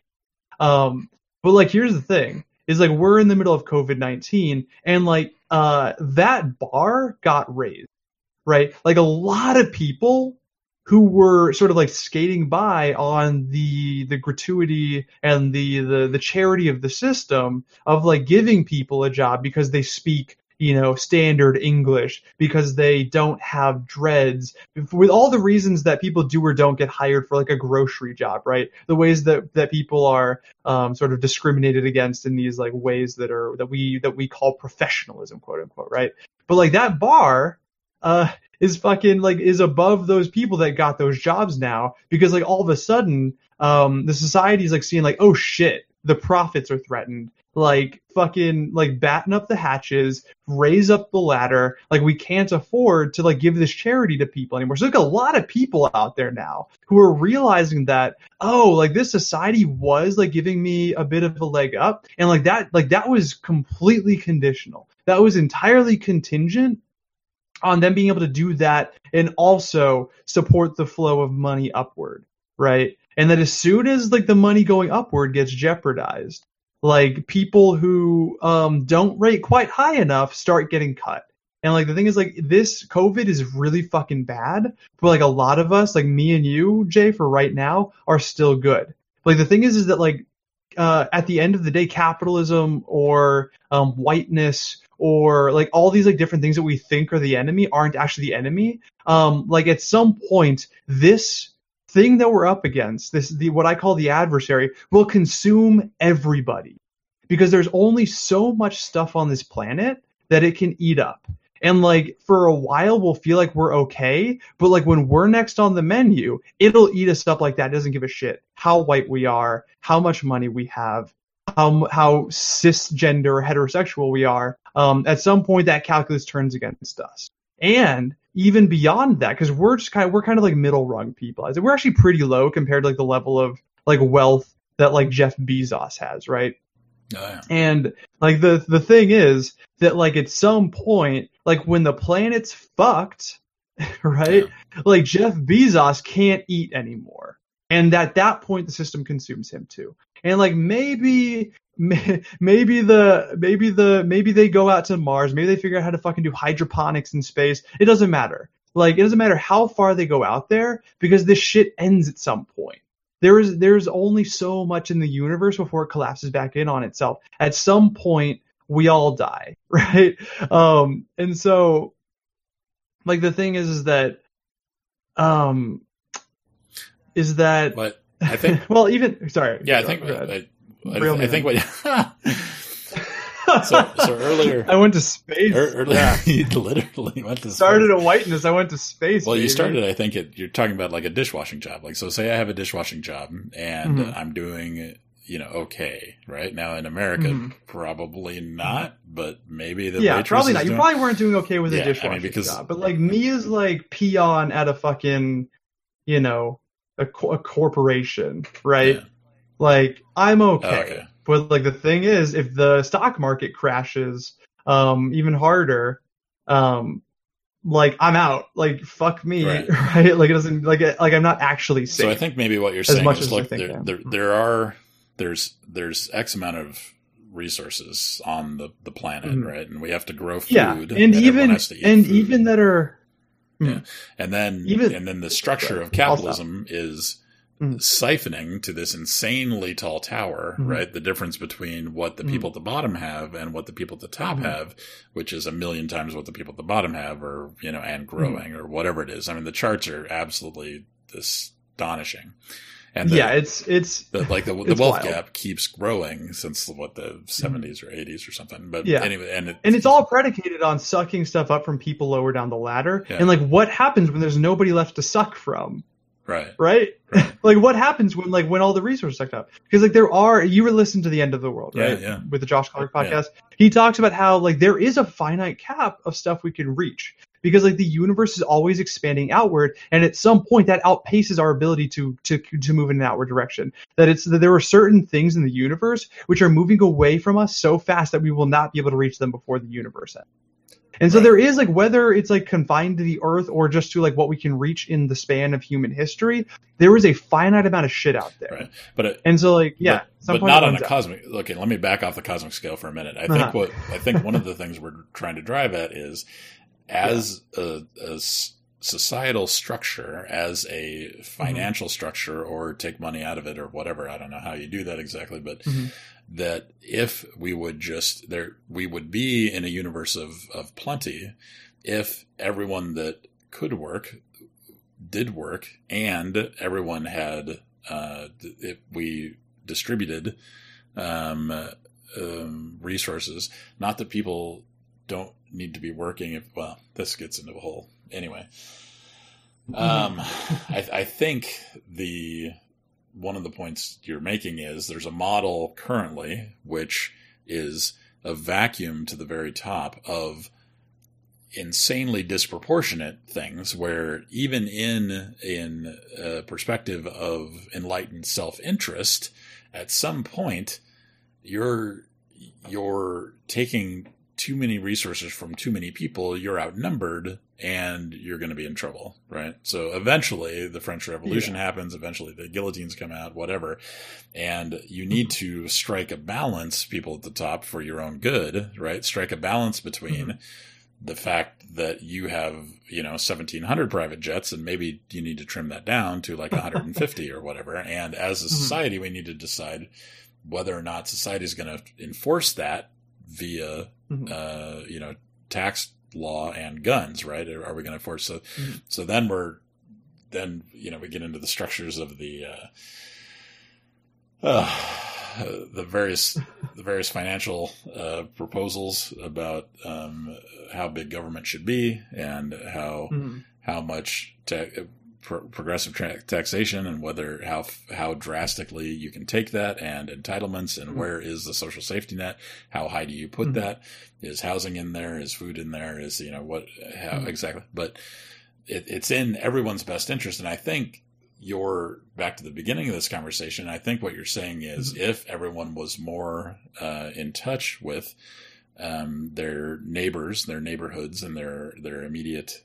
um, the immediate needs of people as people, as as opposed to just you know there's a hundred people I need to keep uh, locked out of you know my personal uh, storage locker where I'm going to keep a thousand rolls of toilet paper. Um, there would be plenty for everybody, and everybody would be fine, right? Which is true until something like this comes, and then the people who have the resources to stay safe are going to stay safe, you know, for them and their family, you know, to the extent that that's possible. Um, Yeah.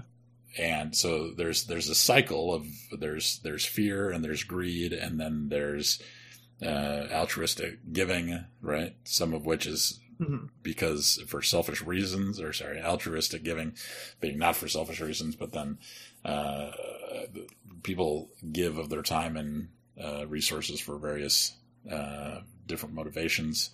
Um, anyway, so I, I was, I, I think, trying to say that from a game theory perspective, if we all shared more, right, then from Yeah. so like I try to be an ethical utilitarianist. I think that's what I am, and I Mhm. try to say, look, the more happiness there are for all seven billion of us, that's how we know we're winning, right? So, so you look at the Yeah. results and you you can run the math backwards, and you can say, okay, well, uh, if uh, only 20 people are happy, you fucked up, right? If 6 billion people are happy, that's better than if 7 billion people, you know. So but uh, that that's that's how I work uh, backwards out of the system. You know, for me, whatever economic system leads to the more happiness for more people, the more fulfillment and human flourishing for more people, that's the system that you Mhm. should be using. So then I stare at things like COVID. Wow, now I'm going to go on a tangent. And I look at democracies, right, versus authoritarian regimes and uh, the efficiency and effectiveness of um, uh, things where you've got a bunch of yahoos running around going pew pew pew, everything's going to be fine. Don't take my freedom. Don't step on me, and you know getting killed. You know you've got idiot kids on the beach doing spring break, and I don't you know I don't blame them because when I was 17, I distinctly remember thinking, oh well, if I wreck this car, I'd rather be dead anyway. So seatbelts are stupid, right? I re- I distinctly remember thinking that, and it made sense at the time. Because I was fucking 17, right? I didn't know I was you know, it's just it's the kind of thing that you just never think once you're uh, out of that uh, age group. I don't think so. mm-hmm. I, I no Yeah, my so- was. I didn't go to space. No, I I, only went. I only went to communism. I only went to authoritarianism is good because we can put a government minder Oh, in the oh, front of every single apartment building. Uh-oh. Yeah, so Oh, vote boy. vote Uh-oh. for me. I'll keep it Okay. safe. Oh, boy, Actually, there's no more voting. this- Man. Hold on. Oh, I, I take that back. Oh, Don't Lord. vote for me. There's no more voting. It's just me now. Okay. Cool. I mean, that's kind of the situation we're faced with. Is like, do you want the rapist in blue or the rapist in red? Which one do you want? Which fucking stupid old man do you want to run the country? I want a rich, stupid Um, old man to run the country. That's what I want. well, great. You got you got two options. All right. You got a fucking embarrassment of candidates to I choose can't from, go and multiple. See? I, what's Um, win-win? Jesus, I'm sorry. I I shouldn't have. I mean, I I don't know if I should call Biden stupid or Trump stupid. I mean, I think like a lot of people would tell me I should, um, but I I don't think that's who. I don't think that's what I want to do. Um, and that's the thing is like the thing that sucks is like I for for anything I've said, I it's possible that I get more flack for saying I maybe shouldn't call Biden stupid. Um, Biden absolutely raped people, by the way, and so did Trump, and like that's not a thing I'm going to apologize for. Um, they're they're they're, they're, they've done bad shit. They've both. Anyways, this is not related to what you're talking about. Um, Okay. Uh, so what? Okay. So com- do I do I want to talk about why communism is bad, or do I want to talk about um about teenagers? Because you've given Well, me so, like a lot of ripe. yeah. So in my to- so in my utilitarianist bent, right? Oh, okay. Hold on. Let me. Can I take down utilitarianism? Can I do that? yeah, you can do that. Let me do it in COVID real quick. Okay. In okay. COVID, utilitarianism, if communism Mhm. led to fewer people dying from COVID because the authoritative regime cracked down and put Mhm. government minders in the front of every apartment building and took their temperature and people survived, Mhm. and that's what happened for 90 days and boom, now it's over and more people survived, Mhm. Then my utilitarian ethics says, oh, communism is better in that in that instance, right? Yes. Because it led to better results, That's- more people, because you cannot have happiness if you're dead. Yeah, that is so. Yes, that is why I don't like utilitarianism or communism. this is because like because like yeah, the most efficient thing is always going to be like the um, eradication of humanity, right? No, the utilitarianism says Yes. it's maximizing happiness. no, because because humanity isn't just human life. Like a thing that I've No, I've been sort of moving towards thinking about. No, it's love and freedom. That's what I think it is. I, I think you just Um, put think- everybody in the matrix batteries and everything's fine. You just you load See, them no, all that's into pleasure. mountains. They were just talking about pleasure now. I'm talking about the matrix think- where they're all plugged into the machines. Yeah. See? I think happiness is a cult. I want to talk about cults. I think the pursuit of happiness is a cult that we're in. Um, or like I've talked to a friend about the cult of prosperity or the cult of. There's a lot of cults. It's just it's just one cult, but it has like a lot of components. Uh, it's like the the the cult of expediency. Well, it's the ethic of expediency. Like there's a cult of uh, productivity, et cetera, et cetera. There's a lot of cults. Okay, um, because like the thing is, is that like the things that we think are not religions are actually just religions. Because, well, I mean, not sorry. Okay, words are hard because take, they don't mean take anything. Take down utilitarianism Uh, and communism both. Okay, utilitarianism and communism. Given given Uh, a scenario where the disease is running I need I need a 90 strong days, authoritarian hand to guide me to my points. Um, I need a government minder to make sure I stay on topic. Uh, so, anyways, so here's the thing. Um, I so so I I see the discourse kind of boiling down a lot because I so I run in like leftist circles and like on Twitter I see all these like leftists being like, uh, wow, look at how Cuba and China like are handling this. Like look at like they are saving lives. Um, but like it's I I guess I would say the same thing that um the fucking capitalists say about the economy, um, which is that like the cure can't be worse than the disease, right? Um and that's not to say that like the equal distribution of resources is a is worse than the disease, but like authoritarianism is like I don't want the fucking solution to to COVID, um, which like is not which is not going away in like three months. Uh, like you said earlier, we're not going to see a vaccine for like at least optimistically a year. Like it's not just going to fucking like vanish. and like so, like all like when we're talking about how um, we need to deploy the National Guard and have stay-at-home orders and all this shit. Um, it's like okay, but like we're signing up to do this for literally like the foreseeable future.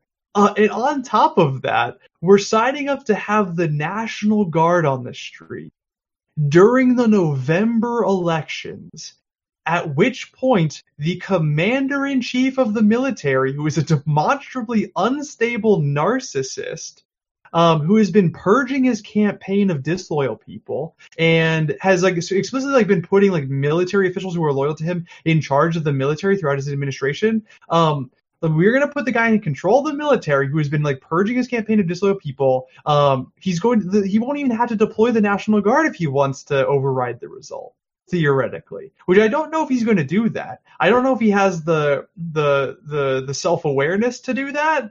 Um there are certainly people in his admin- administration who subscribe to the um uh what is it unitary executive?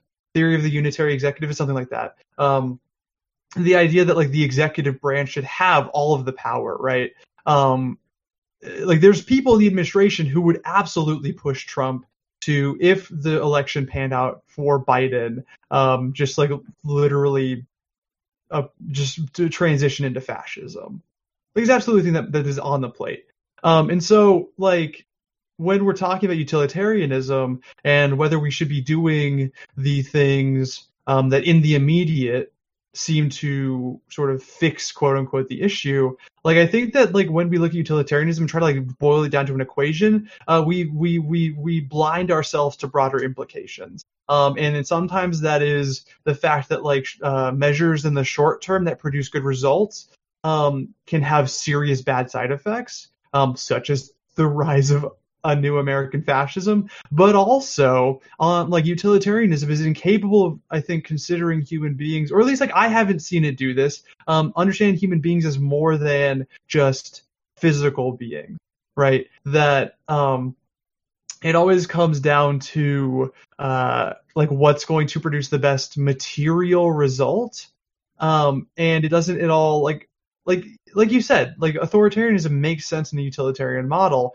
but like what about the emotional suffering, the spiritual suffering of a person who's confined to their house, the thing that we're all experiencing right now? What about the the the negation of everything that makes us human uh, to be replaced with technologies such as Facebook and texting and and and and microphones and you know audio and video chat, all these things that are like simulacra of actual human interaction?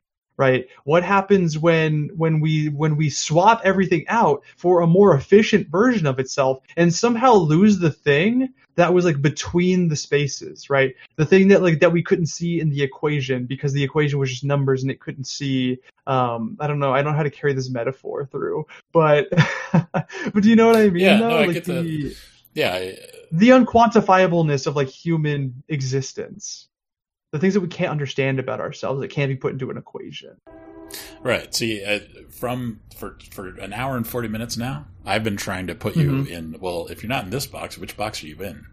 right? And the, and utilitarianism makes sense to me because there's something theoretically you can measure. How do you measure happiness? Who knows, right? That's a whole thing. But um, but the result. But I I completely agree with you that I'm not saying that that communism is superior forever, right? I, and you're not you weren't saying that I said that. I don't think.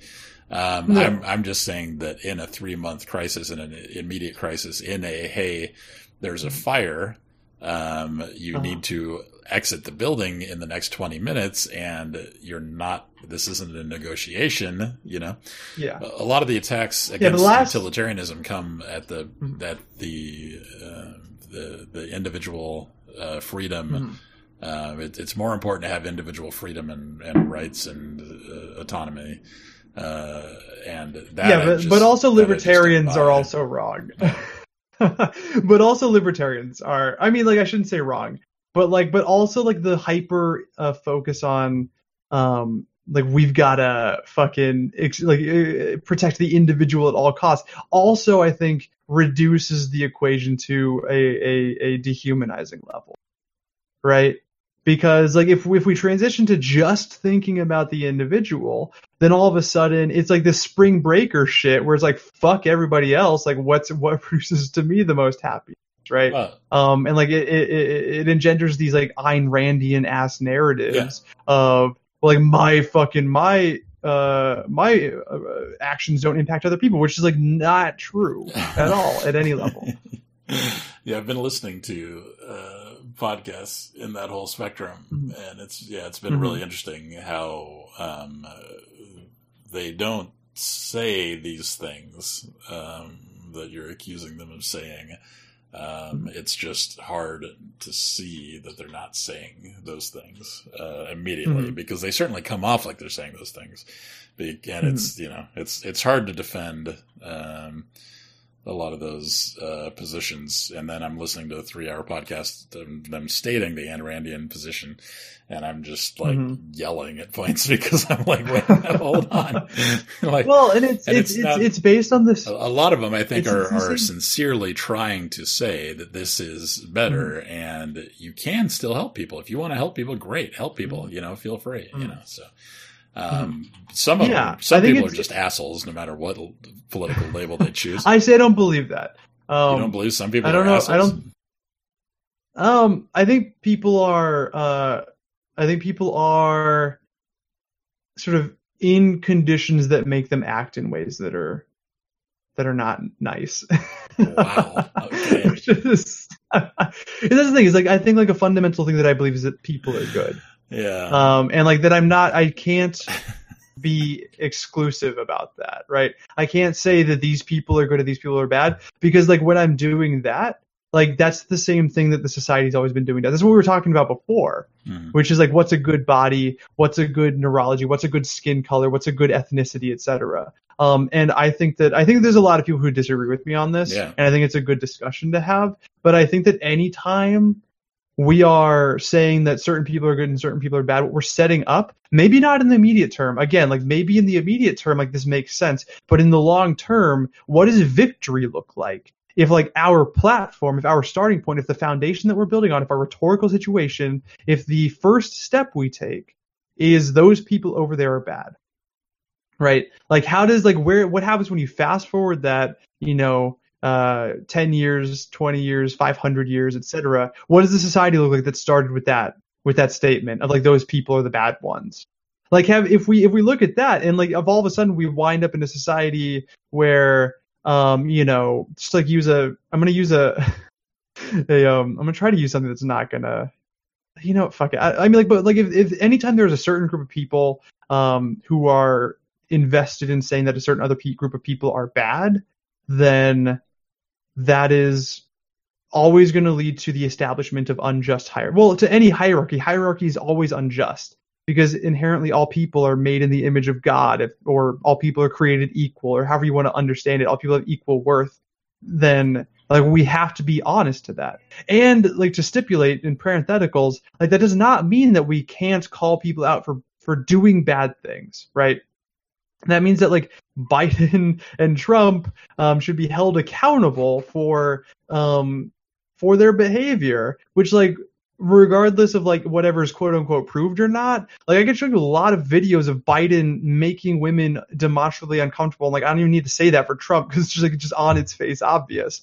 Um, and like we can call ourselves out, you and I as white dudes, and I'm only I am both I am and am not white, and we should discuss that at some point. but um, but like us as as white dudes, um, like we should be calling out ourselves and other people for when we participate in systems of of exploitation and genocide right? And then like like a, an easy thing to to fucking like demonstrate is that like you and I and everybody in this country is inherently complicit in the genocide of Native Americans because every second that we do not um uh you know renounce whatever claim we think we have on the on this land um and recognize that this was land that was essentially um stolen from native people like we are complicit in the continued um attempted genocide against native people which has not stopped in which they are still embroiled in a 500 year long resistance against Mhm.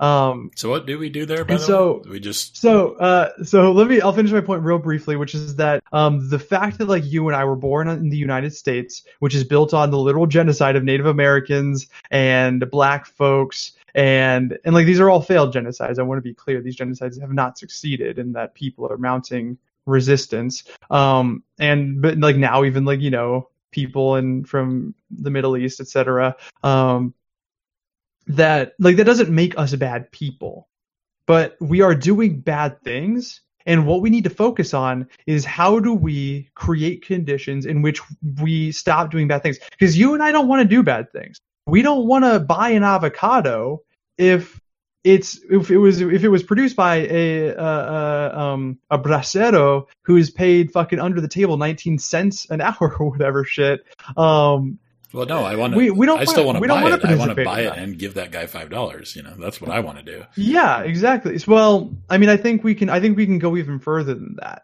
um, which is that like we need to eradicate the systems that are that are forcing us to be bad.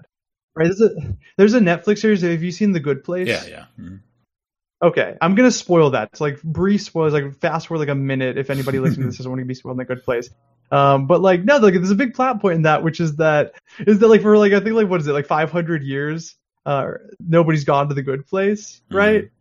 Um, which is funny because like that's actually when Columbus came to the United States. It's a fun thing that I don't think people um understood from that from that show is that the point at which people stopped being able to go to the Good Place was when Columbus hit the Americas. Um, Oh, But- shit, you did spoil that Yeah, for me. yeah. I think I'm not that far. Yeah. I'm only in season Oh, two. shit. Early. Oh, okay. I thought you were okay. Well, oops. my bad. I haven't. I haven't. Okay, no problem. well, now I feel bad. I thought Yeah, you so were caught up all no, not way. all the way. I don't even know how many seasons there are. So what is what what This- do we do though? okay. Like what? How do we? Yeah. Like people. So, I mean, like, also mhm. we should give the land back to the Native Americans, but also people shouldn't Yes. own land, right? Yes. Okay, yeah. so how do we do both of those things that conflict with each other? Like if um, there's no private property of land, how do we give back Yeah. what we took, right? And do Yeah. we try to reestablish the? so I mean, it's it's it's difficult because these like these systems are so entrenched, and in fact, um, a thing that I would say is that um, a lot of the ways to do this um are uh, figure out what I want to say on a recording. That's fine. um, yeah, we're, we're gonna, give me give me a second to think. So okay, so I mean like a, a, a thing. So I mean like here's the first thing. Here's the first thing, is I am not a native person. Um, I'm not Native American, and so if the question is, if the question is like how do we do how do we do right by Native folks, um, ask some Native folks that.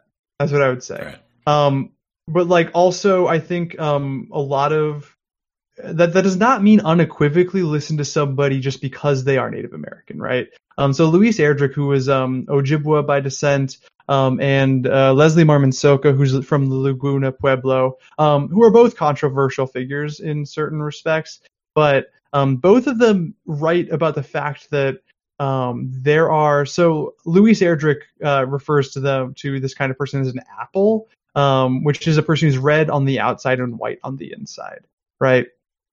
So, um, and what that what that means uh, is that it is possible for somebody to be part of a marginalized group, but also to be working towards the ends of of the of the power structure, right? Like that's the thing that like Obama is a black man. Obama had experiences um, of oppression, right? Like we saw that. Like we like the whole birther thing is literally a, a an act of racism against Obama because he's black. And that doesn't happen to any other president, right? That's because Obama was a black man. Um, so Obama is a black man. He has he like that's you know you can't you can't say he's not. But the thing is is that Obama also killed countless fucking people, the innocent people in the Middle East. He carried out extrajudicial killings against an American citizen, I think on at least one occasion, if not multiple. Like the thing is like these these detention camps that we're seeing on the border, like those also existed under Obama. So like although Obama had experiences of oppression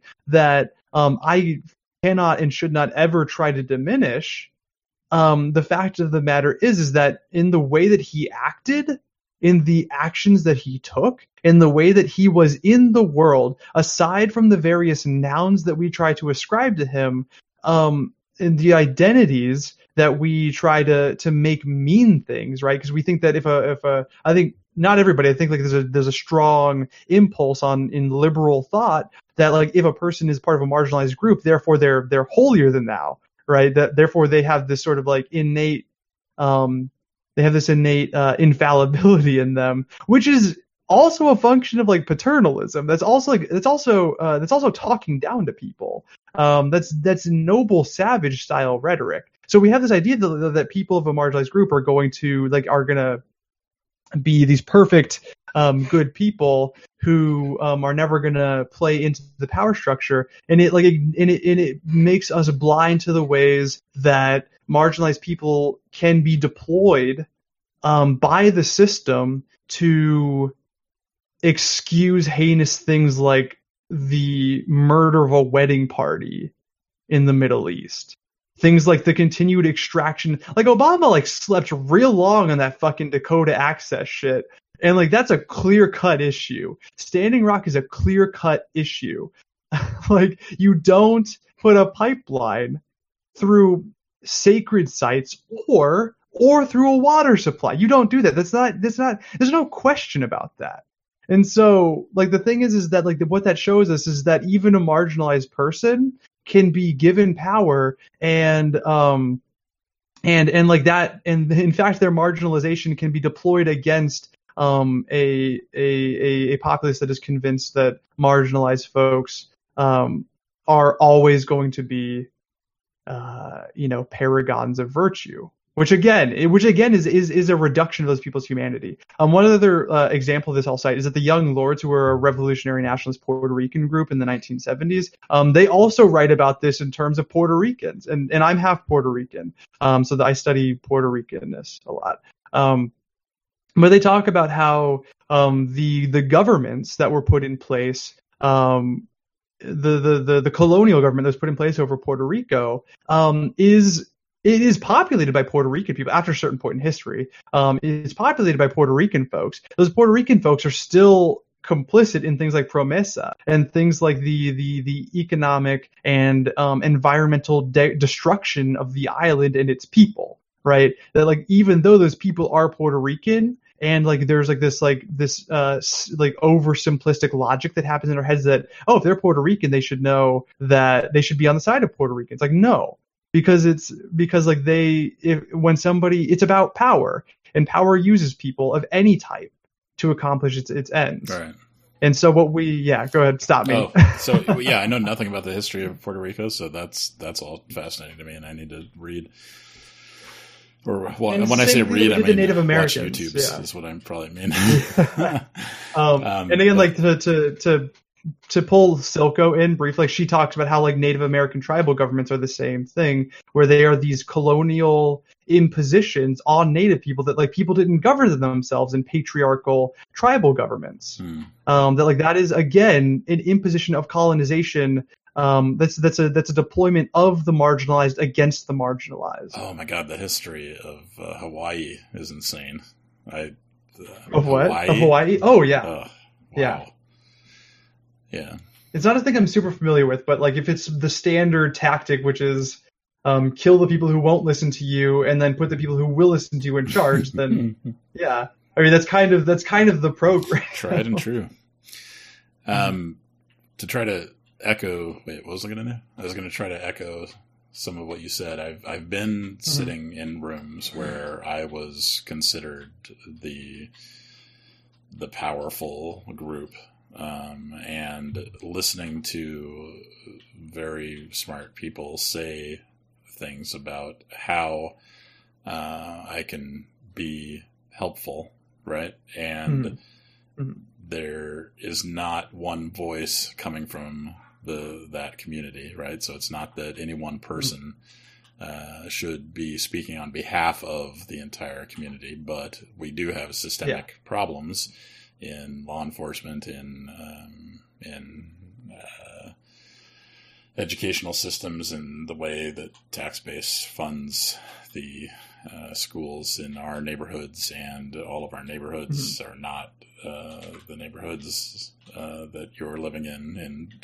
Western Millard, um, simultaneously acknowledging that they um,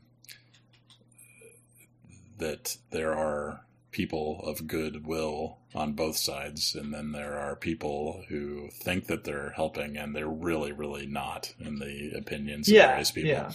And the needs also are very different, right? So you have a very broad uh, set of perspectives on what uh, is appropriate for the the power structure to be changing about what is happening, right, and how that should work.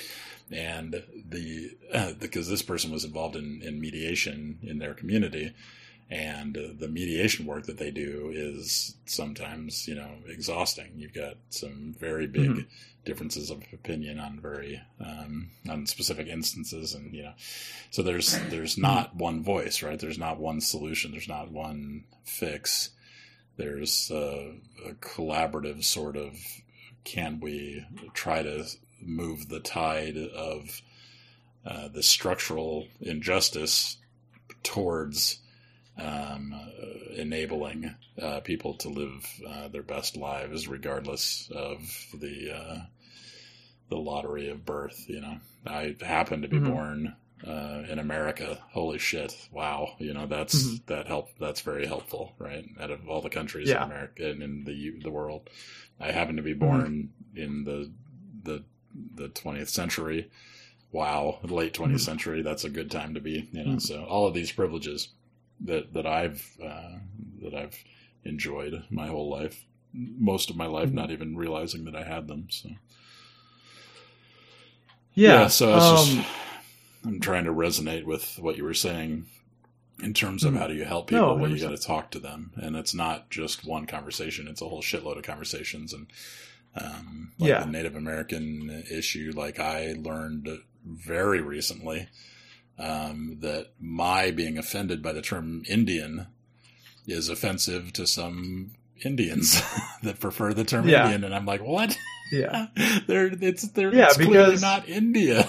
and they're like, well, we've spent 150 years or whatever dealing with the U.S. government as Indians, and I prefer the term mm-hmm. Indian because the term Native American is fucking stupid. And I'm like blown mm-hmm. away. I'm like, oh my god! Just when I thought I was doing yeah. something correctly, you know. So not that that. Yeah, because I think like if we try to like map out a flow chart of how to do things right, like it's always going to fail. Because like a flow chart doesn't account for the com- like you can't make a, a flow chart that's complex enough to account for humans. Yeah.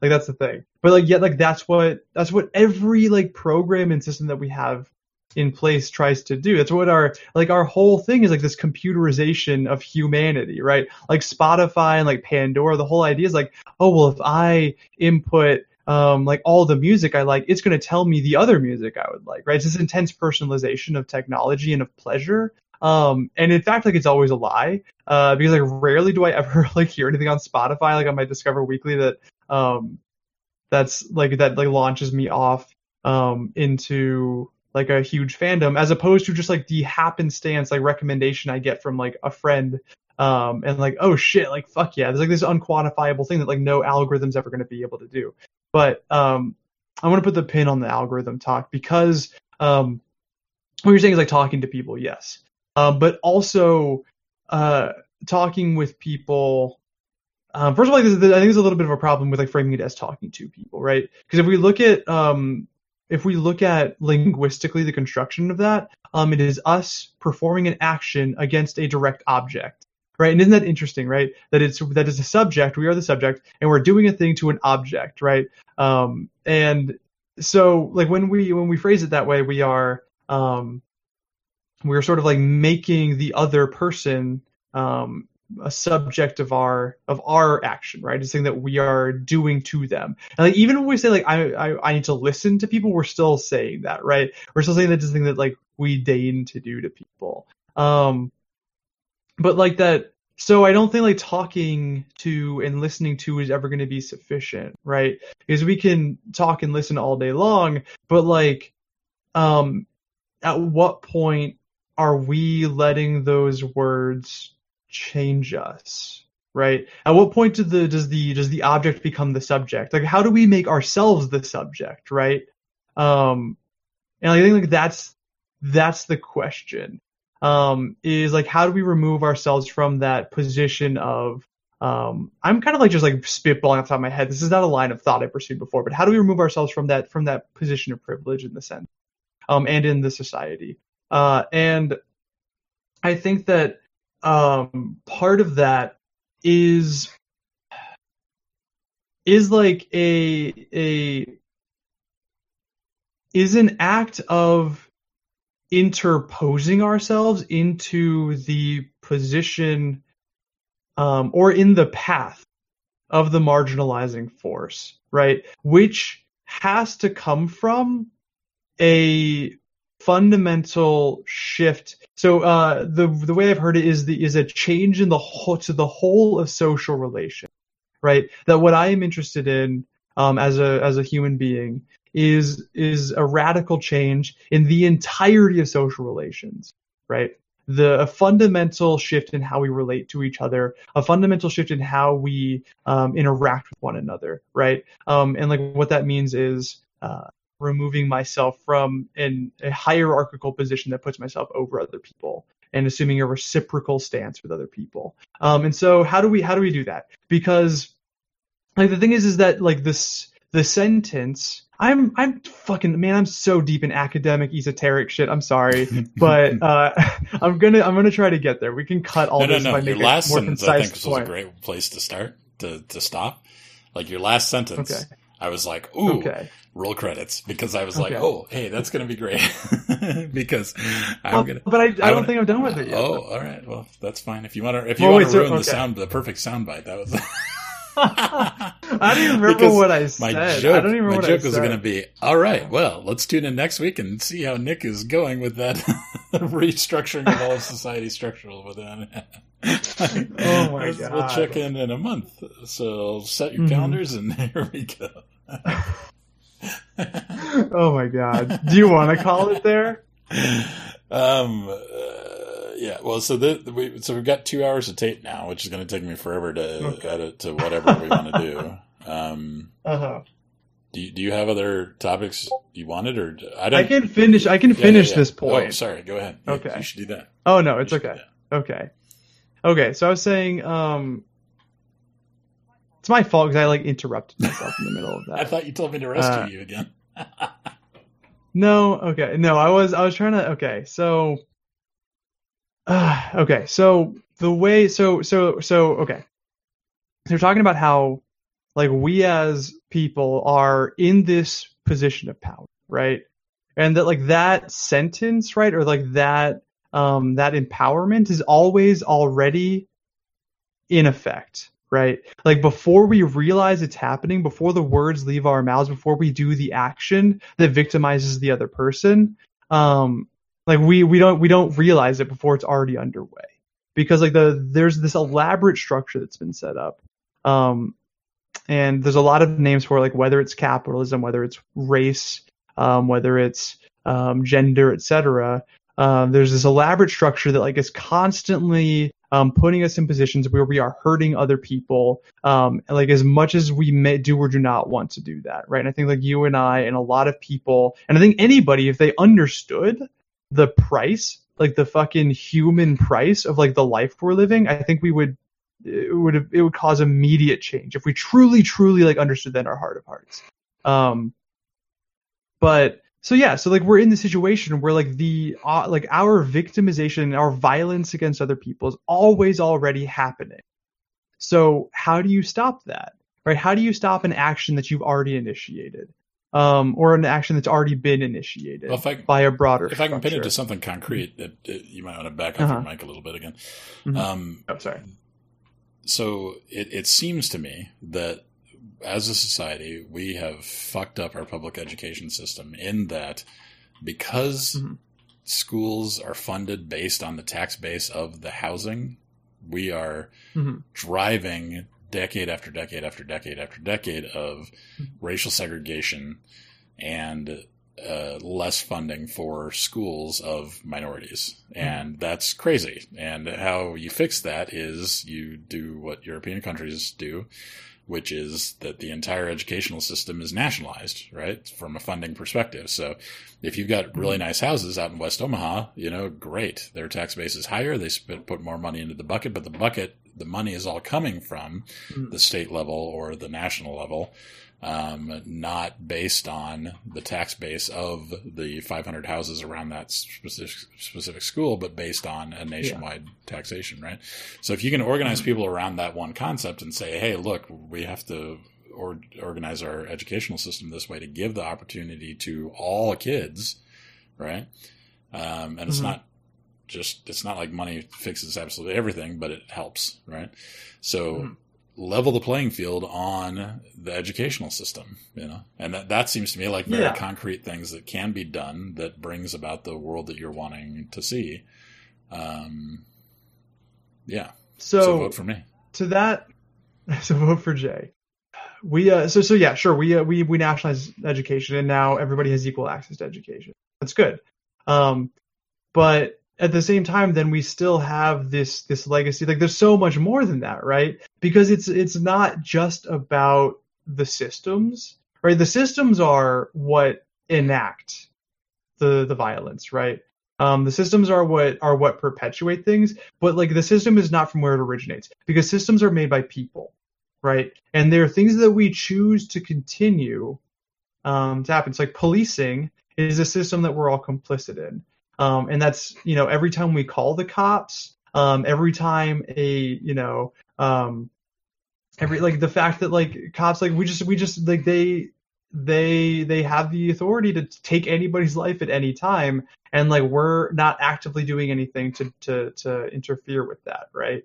Um and so as long as that system is in place uh it will continue to do that. So we can we can try to like address the system but then like but then have we changed the attitudes that produced the system right? Because like the the the, the initial sin is not the creation of an unequal education system. The original sin is not redlining. The original sin is not um is not uh, you know police which rose out of slave hunters etc the initial sin is the racialization in the first instance right? The where this all comes from is from the categorization of people as different from each other. Because as soon as that happens because of how our brains work um, all of a sudden one of these things is better than the other right? Right. um, and so, so unless we attack the deep logic of race, of gender, of sexuality, of attractiveness, of um, of ableism, of able-bodiedness, of neurotypicality, until we like attack the fundamental, like the, the false distinctions of humankind, then like these systems will find new ways to to oppress people. Because like uh i mean like you saw that with the civil rights movement in the 1970s where um like yeah like black folks got the right to vote and then the system immediately went um sorry that wasn't yeah well, it was uh, it was like it was about desegregation, et cetera, et cetera, right to vote. Um, like immediately the system found ways to make more nefarious, more obfuscational, more obscure ways to oppress black people. That's why like although slavery ended, Andrew Cuomo is out there fucking employing a disproportionately black um, prison population to make hand sanitizer for him.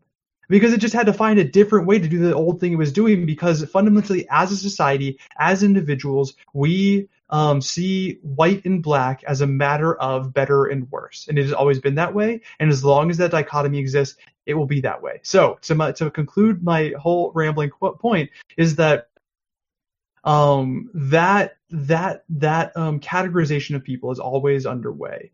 So what we have to do is find ways to rupture that. And so maybe this will be concrete for you. Maybe it'll still be stuck in abstraction. But like for me, like how you solve the problem of police is not to put body cameras on the police, right? Because as we've seen, they can have body cameras, they still shoot black people and get off, right?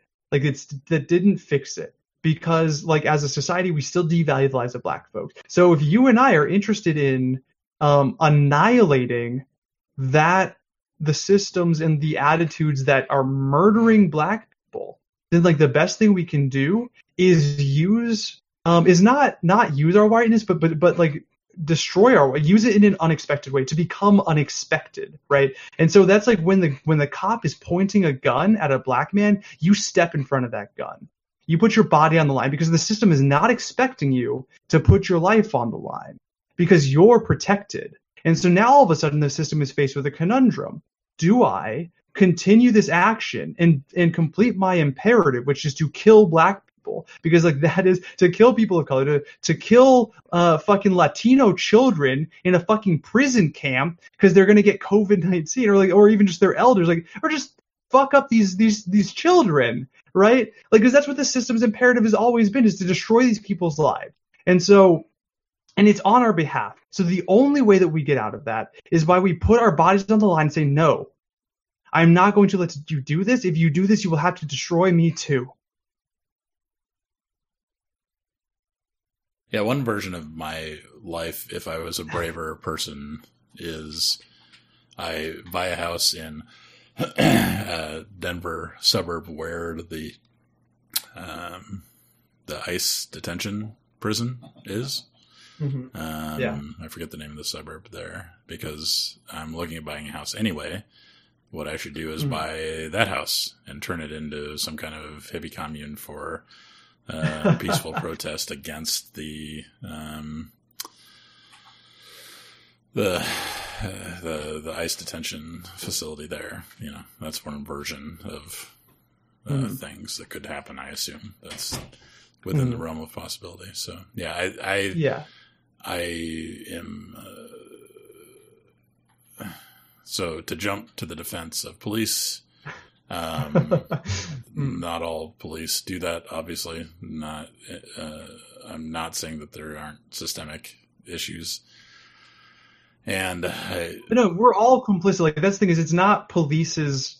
Like police are the ones who pulled the trigger, but there was a lot of shit that happened that we allowed to happen before we got to the point that that trigger got pulled, right? And that's 500. That's 500 plus. It's 20,000 years of the establishment of categories of people, um, which as like as I was quoting Derrida earlier, that as soon as we name something, we are doing violence to that, right? And that the and that the violence of categorizing somebody is cannot be separated from the physical violence that categorization um, permits against them, Yeah. right? Those two things are inseparable. I think the more clear cut version of this Mhm. for me um, is Yeah. is an economic one in that Mhm. when the shit hits the fan and not everyone is protected by the systems that we have because mm. we run out of capacity. Suddenly hmm. the the rich folks have capacity to private doctors or private whatever. They can hmm. fly to wherever and get what they need or they have Mhm. the hospital, the private hospital with the whatever whatever and suddenly they've got their inner circle of access that the rest of the people don't have and so um, there's there's rioting in the streets eventually uh, where Mhm. the people are rising up against injustice against the masses, which they of course should do. I mean, that's exactly what um, what is appropriate response to that sort of thing. And the police are the keepers of the law and order, right? So Mhm. I'm sure there's plenty of police officers that would n- never um, follow an unlawful order, right? There's a lot of um, rogue. Uh, uh, rogue attitudes of sheriffs of specific counties against specific uh, laws and ordinances and things that are on um, that are supporting positions that I I don't agree with, right? Like, oh, we'll just we're just not Mhm. going to enforce that then, says the sheriff of X county and Y state, right? Um, Mhm. The to your point, the version of your point that I'm comfortable with is it seems extremely obvious to me that the poor people that aren't eating and that tide rises as high as it rides depending on the scale of the crisis that we're in, right?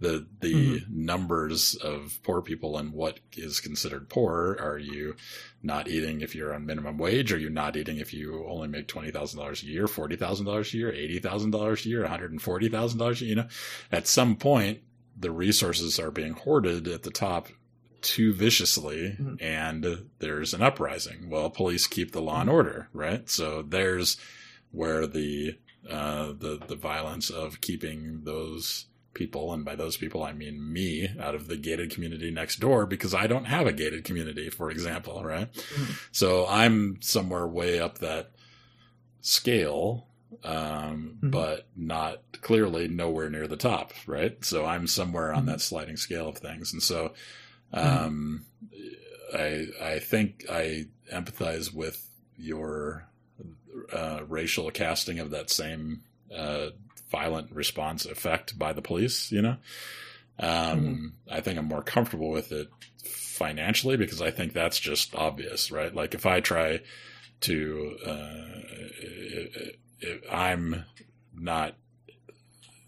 I'm not allowed to take a loaf of bread from Jay Z's house, right? Because he's got private security guards with way more guns, and the police, and the National Guard, and the Army, and whatever Mhm. because he has way more wealth than I do, right? The wealthy, I think, Mhm. are uh, a huge chunk of it. So, not to say that there's not a racial issue, uh, a racial aspect to that, but obviously the um, areas like, ah, boy. So yeah, I'm gonna shut up now because I don't, I don't have the the back, the the background. Um, no, you're good. No, you're making good points. That like, yeah, it is. I mean, like, I think what you're talking about is that like the function of the police in in the end, um, the function of policing, right, as an action, right. And I think it's probably better to understand things as actions and not as nouns, um, because like policing, what that is, is that is population. That is like the the management of people, um, by like with the threat of violence right. Like that's what policing is. Like in fact, that's the entire that's the bottom floor of our society. Yeah. That's what a government is. Right, A government is like the management of people, and and how resources get allocated to those people. Yeah, it's the monopoly, and- monopoly of physical violence with the state. That's Yeah, what exactly. policing and the and the military are. Yes. Yeah. So, um, so like the thing is, is like you know when things are calm, we keep up this little illusion that like the police protect us. The police only protect us so long as we're not a threat Right. To the Right. privatization of things. And, and it's an illusion, and and it's also so- true, right? Like it's also true that the Mhm. police are daily helping people solve problems, right? And it's Yeah, also true um, that daily they are making things But worse also, like, in certain policing- neighborhoods, etc. You know, yeah. for Policing is also part of a broader complex that is producing those problems. right, yeah. right that like that like there's almost like this this thing that um uh especially when you look at like gentrification like like drugs Sure. right like i think So we, we're probably of like the same thing where it's like it's it's all of a sudden like this becomes a crime and this person because they have done this action becomes all of a sudden the label criminal Right. And again, it's not an individual police officer's fault in many of these, you know what I mean? Like I No, human I don't human I beings don't, are never the problem Huh? Oh shit! Human beings you're- never the problem. Much more generous about people than I am. I think. I think. I, it's it's it's the actions that humans take that are the problem. It's the actions that humans take that we should be seeking to um, to to eradicate. Right, but in my we should be we in should- my fucked up uh, ethos, actions are you you are what you've done, right? That that there there are lines of of there are lines of actions where when you cross Mm-hmm. those lines, society no longer has an obligation to put up with you, right? No no Mhm. longer has an obligation to try to it's like what would be an example of that? a murder, you know, like mass murder makes Mhm. it easier. Um, Mhm. rape, torture. So, killing, I mean, you know, they're like so- there's there's a so I we don't we don't need to get into all of that, but yeah, I, I I find that I am not nearly as generous uh, with my assessment Mm-hmm. of imprisonment and capital punishment and those sorts of things. That Mhm. I, I think I I mean, I'm not saying that those things are n- never on the table. Like, I don't know, and I don't want to offer a Oh. prescription, but like, briefly about like a like speaking of like a mass murder, like, why does a mass murder occur? Why do incels sometimes go out and kill people? Why do Nazis happen? Yeah. Like these things like don't they don't just happen out of nowhere. So like the thing that I'm always interested in is like what are the conditions that create these people and a lot of times it's because of a it's because people feel a lack of love and a lack of freedom. People feel powerless and they feel alone yeah and they try to fill those voids. So like if human beings are love and freedom, then like what we should be affirming is that and we should always be finding ways and destroying ways that don't affirm that and building ways that do. And like that should be one of our metrics, I think. yeah no I I agree that that is what we should do. Well, I think where I end up disagreeing is um, on the uh, uh, yes, that would be nice, and that's all fine and dandy. But I'm also like, hey, the reality is you fucked up, right? When you slaughtered twelve people, you know, and this blah blah blah whatever.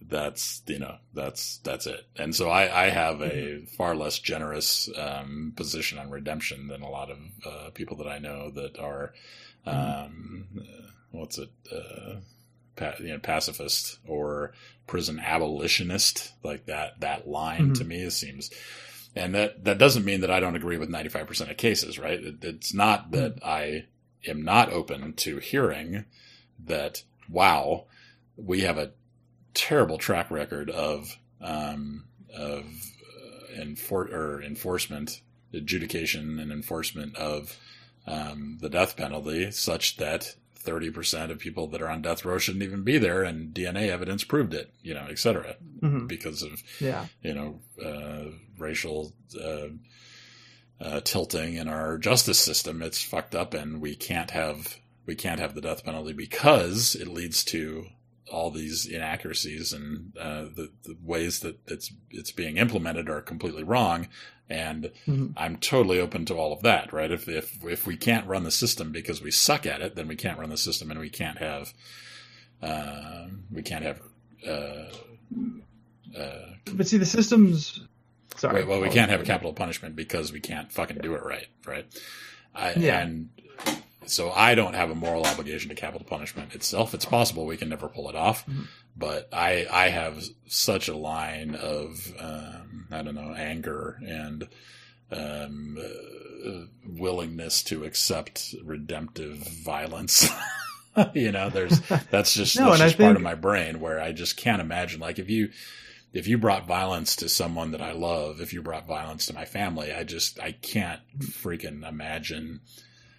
Uh, you know, ugh, it's that you know, Mhm. the, the, I just all, all of the theoretical ways that it was the uh, that was your un, under um, underprivileged upbringing, and you had this difficulty and this drug addiction and this whatever. That I don't give a shit, right? Like I, I have a very um, ungenerous uh, line of defense of people. Um, anyway, so anyway, so I, I I I I say that just to interrupt your much more um, thoughtful um, line of No, it's fair. That's that's valid. And I think it's like a thing that I think a lot of us have to think about when we talk about what justice looks like, right?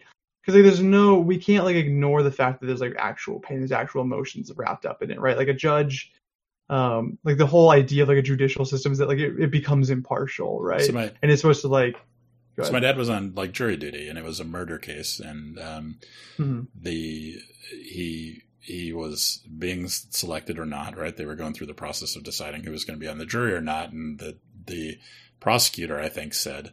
Um, can you imagine a set of facts that we could show you where you would send this whatever 19 year old kid um, to uh, you know 40 years in jail or whatever, right? And my dad Mhm. said no, and he was dismissed from the jury. And he came home and he told that story, and I said, "You can't imagine a set of circumstances or facts that were proven beyond a beyond a reasonable doubt, where you think that that young man should not be in in removed from society for 40 years or 20 years? You can't imagine a set of circumstances?" And he I can't either, honestly. Oh my god! So let me tell you about tortures and just Oh, like boy. drowning children and But here's like oh my really god! I've got a, I've got that- such an imagination for horrendous action. You know, I just and Yeah. I I just don't I don't think society has to try to redeem mass murderers. I just don't think that you Mhm. know fuck them. You know, I don't I don't care. So sorry. Anyway, this doesn't apply No, to ninety nine point nine percent or whatever of cases.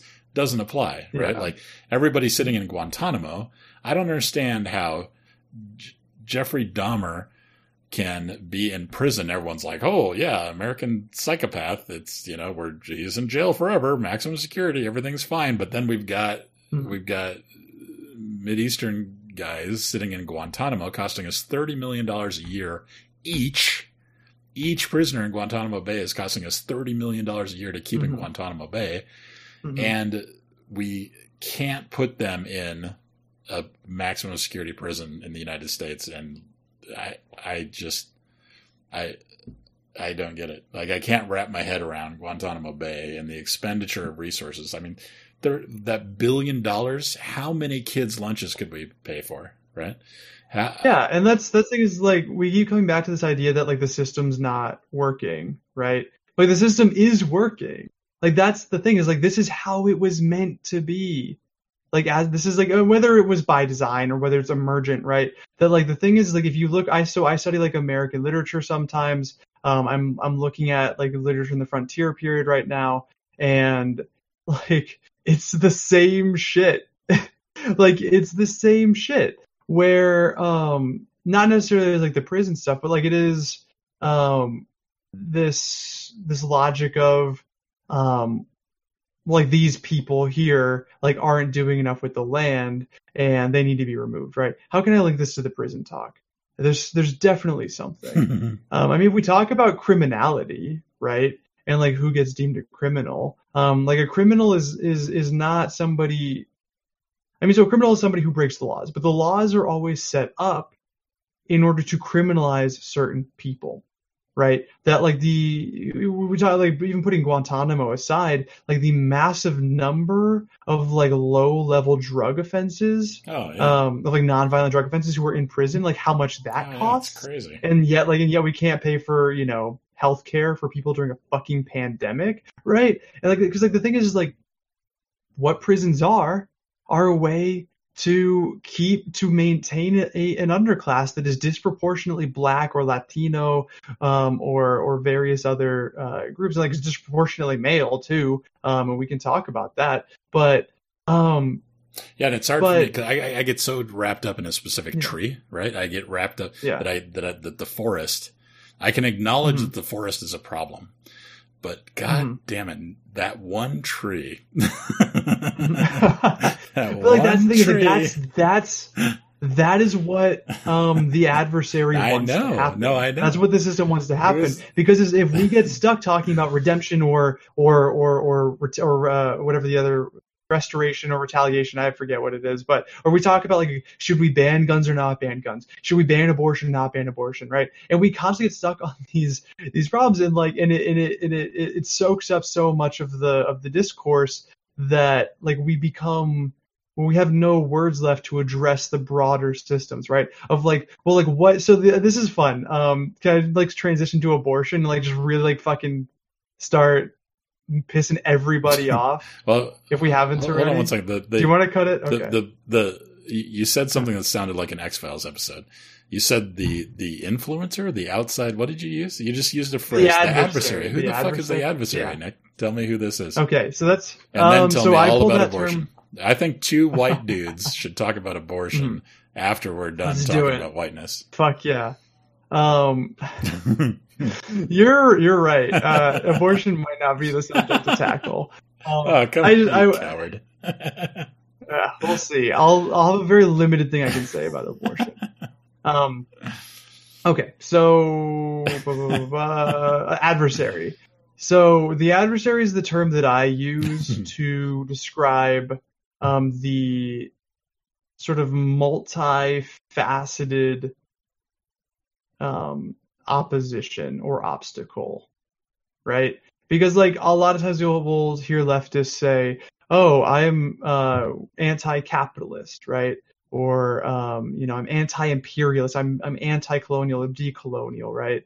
Um, and like especially like in fucking Marxist circles, like it becomes class reductive, and people like just focus like if we just get rid of capitalism, uh, then it'll be fine. And like just like nobody wants to talk about the fact that like the reason the Soviet Union fell was one because it was an oppressive genocidal regime, but also because like Reagan, uh, his whole strategy was to out to outspend them to basically get them into this like economic race that socialism couldn't sustain. Because if you just palette swap capitalism for socialism then you just get uh, fucking extractive socialism and it's you haven't really fixed anything.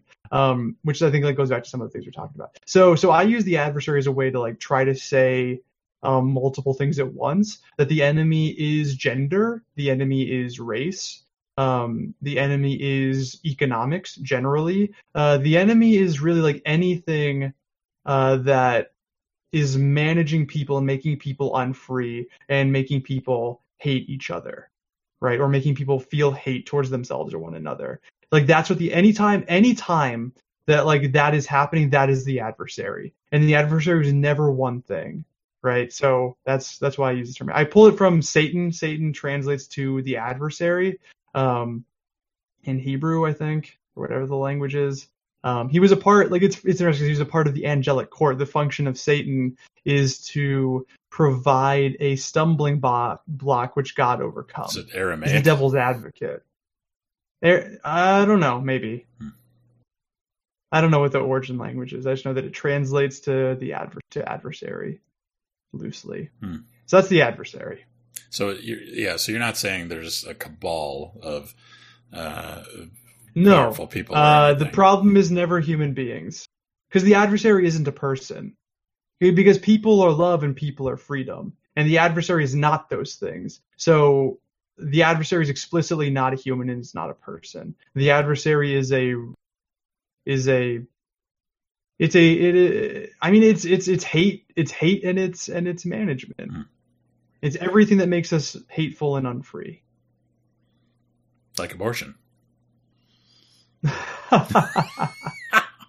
Did that, was that a good segue? fucking fucking pro podcaster segue, like abortion. Um, so the thing I wanted to say, like, I think the abortion debate is a good um, place, I think, to discuss the way that um, we become bifurcated, we become split in two, um, and incapable to speak to each other, and like I invalidly so on both sides. Like what I the way I frame it for folks, and like so the, I'm pulling this from the liturgist from like a, a woman whose name I it might have been Rachel Held Evans. I can't remember it was Rachel Held Evans. Um, I could find out, but I don't want to have a bunch of dead air. Um, but anyways, the liturgist podcast did a did a take on abortion. I'm sure there's a lot of people who disagree with it, but um, like the fundamental problem of the abortion debate is that the two sides are speaking entirely different languages, right? yeah. that um that and so I've got to critique liberals because like those are the folks who I'm speaking to I think broadly. Um so let's start let's start with conservatives and then I'll have a much more in-depth thing for liberals. Um like on the conservative side of the argument, the argument is that um life is sacred, right? And we can like pull all these like little rhetorical tricks about um, like when life is and isn't sacred, which I think like interestingly also like shows the ways that liberalism can be inconsistent.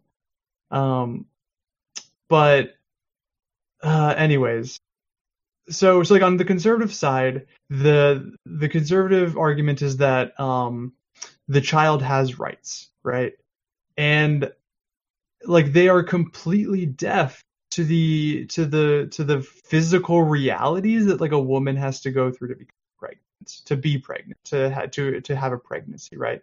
And it's completely deaf to the ways that many women in like testimonials that I've heard, um, like don't choose don't have an abortion because they like were like oops i didn't want to use a condom. Like that's like i like i've heard a lot of, of testimonies on it like in that like nobody's saying that like this is a tough decision like abortion isn't a fun thing like, i've never had to have one obviously. I can't imagine like invasive surgery is ever like just a fun whimsical thing you can do. So like this like this narrative that like they're not saying that it's a fun whimsical thing but like the way that they frame that it's framed on the on the conservative side is that oh yeah they're going and getting like scooping out those babies and like that's that's ridiculous. It's like oh i want to get my fucking spleen removed twice a week or whatever. Like what the, what the fuck are you talking about? That's absurd. Um it's like it's, it's a complete straw man. Yeah. um and so so you have on the one side this this um this emphasis on the child's rights which um which like if you f-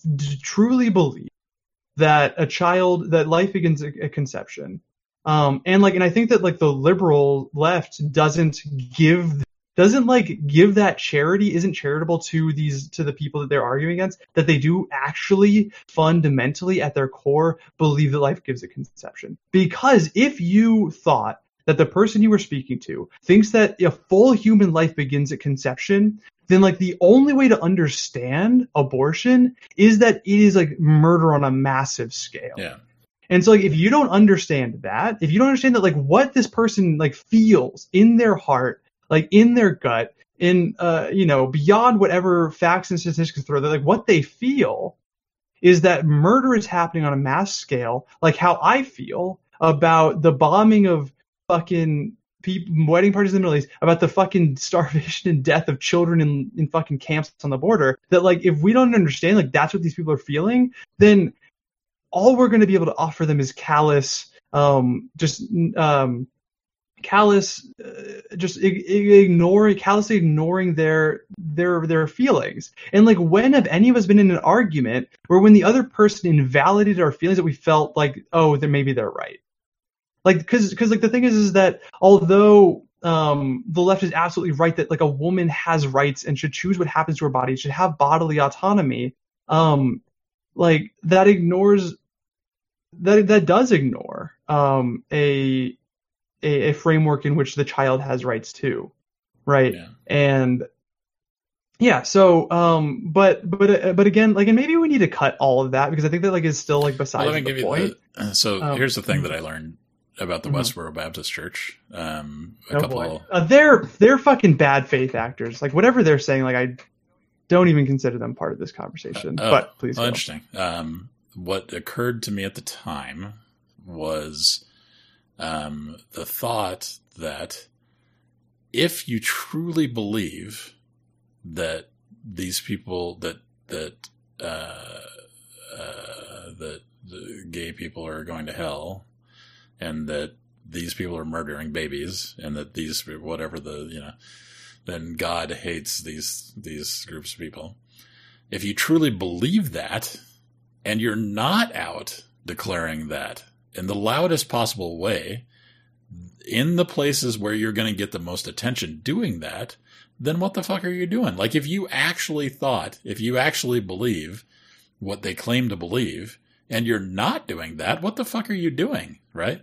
Like, and this, this is, and that's, that's when I started to see the Westboro Baptist Church in a totally different light that I had never thought about them before.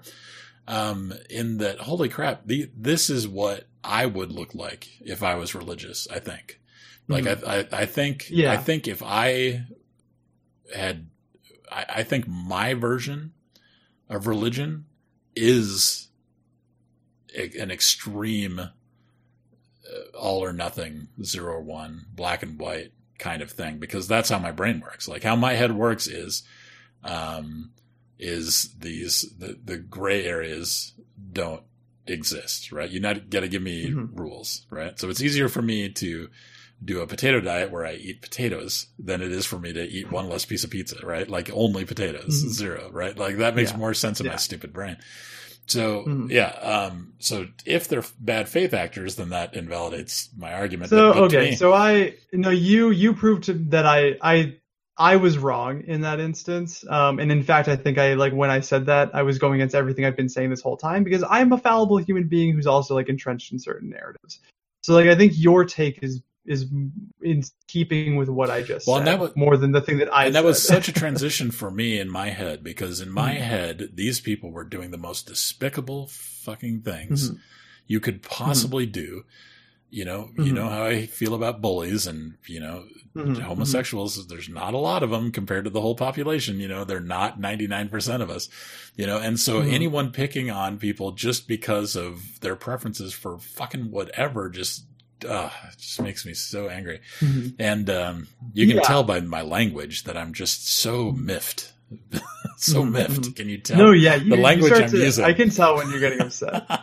yeah, it's like the way you speak changes. no, yeah, I, know- I oh shit, yeah. I, I called my mom the other day, and she's like, "Holy crap, are you? What's going on?" Because like my tone, you know, it was in my tone. Yeah, yeah. it was bad. Anyway, um, yeah, th- that day was big for me because I went from Mhm. having no empathy for them at all as people. Like, fuck these people forever. You know, just Mhm. just throw them in a hole somewhere. You know, that was my Mhm. to holy crap.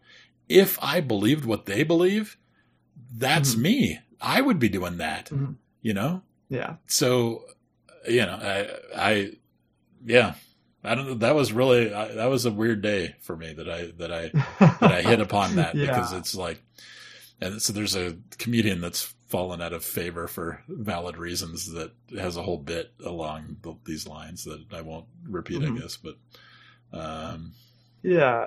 Um, I'm, but I'm glad I made your so- point better than you did. That's, that's, yeah, you did. You well, it's yeah. Like I, I fucked up. Like I, I, I fucked up a couple of times in this podcast, and I'm sure there's ways that I fucked up that I don't realize, and that I'm gonna have to learn from things that I've said in this podcast. Well, luckily we've um, you know, got this, three hours of tape so we can, yeah, yeah. But I mean, like you know, when this like comes up in you know fif- 15 years, and I said some stupid shit, like I'll, I'll like that's the thing that happens. We live in a world where like our our fucking thoughts in 15 years, you Hmm. still won't be as old as me. yeah, but I want to put I want to put this in the podcast though, which is that I have absolutely because of like limitations of my perspective said some stupid bad shit, and like I hope that when I'm when I'm 15 years older than this, that like I will have come to an understanding of the ways I've fucked up that I can't that I'm not capable of seeing I used to, Um, this is gonna happen. Yeah, yeah. People change. yeah, no, I, And like it's, yeah, I think it's so- a sign of growth. I think you know, the, the, or when we Mhm. complain about flip flopping, I think that's invalid. I think we should we should encourage people to be thoughtful. yeah. Anyway, But so, yeah, well, I'm so mm, yeah. I take mean, that back. I think it's contextual.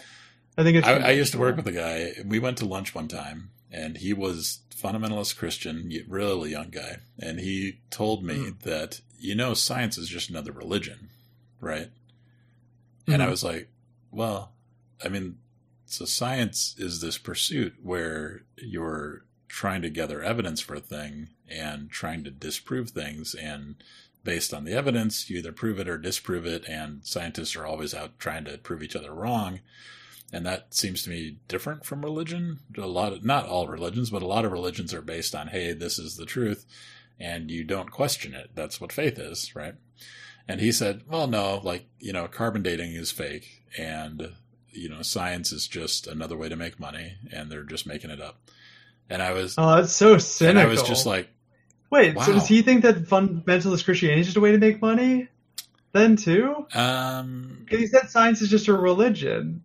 So he just fucking he just fucking flexed on himself. yeah no i, I think i think that he was in a, a period in his life where he was uh, Uh-huh. analyzing wh- how he had been raised anyway the reason i brought that up because i just found that Uh-huh. f- fascinating lunch you know and i Hmm. and um that was like seven years ago, and I saw him on Mhm. Twitter, and he's now a scientist. and I Oh, messaged man. him and I said, "Do you remember that lunch where you told me that that carbon dating was fake and science was another religion?" And he's like, "Nope, I don't remember that." and I was like, "That's great." Oh, okay. That's great. So anyway, I mean, I was fundamentalist Christian, then I went super like new atheist, like a militant fucking atheist, and now I'm like, now I don't even, I'm not, I just am now. Um, it's weird, but but no, okay. So I wanted to, I have, I could, we could just recreate that whole science argument because like I think science is a religion. Um, and everything's a religion, but also like a religion is a different thing than we think it is. And anyways, words don't mean anything. So good word. thing we yeah, said a lot of them over yeah, three hours. welcome to like talking to me, which is like this fucking insufferable deconstruction of like everything I say, just constantly in my head. But anyways, the defini- the abortion thing and the, and the so and and to tie in Westboro Baptist Church, um, which is that like it's, it's, we like just because like we can try to understand like the context and the rationale that are causing people to act doesn't like doesn't excuse that acting like those actions right? Those actions are still what they are. And like the fucking like protesting at funerals is still reprehensible right? Like that's still disgusting. Um that's still like that's still like a thing that people need to be held account for. Additionally like the the perpetuation of like state um specifically like patriarchal like male control over women's bodies is still a problem.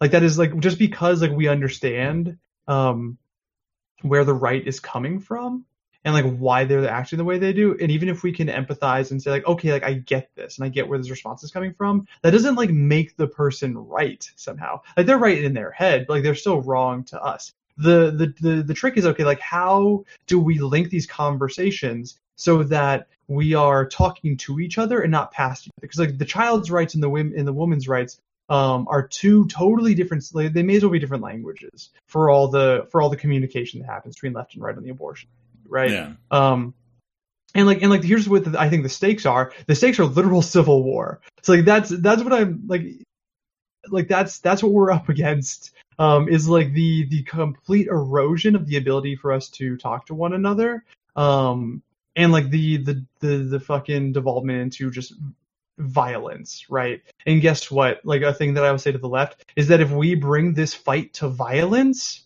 the right is going to win. Christian dominionists are going to win. Um, right wing extremists are going to win. Okay, because like the left has has spent decades disarming itself.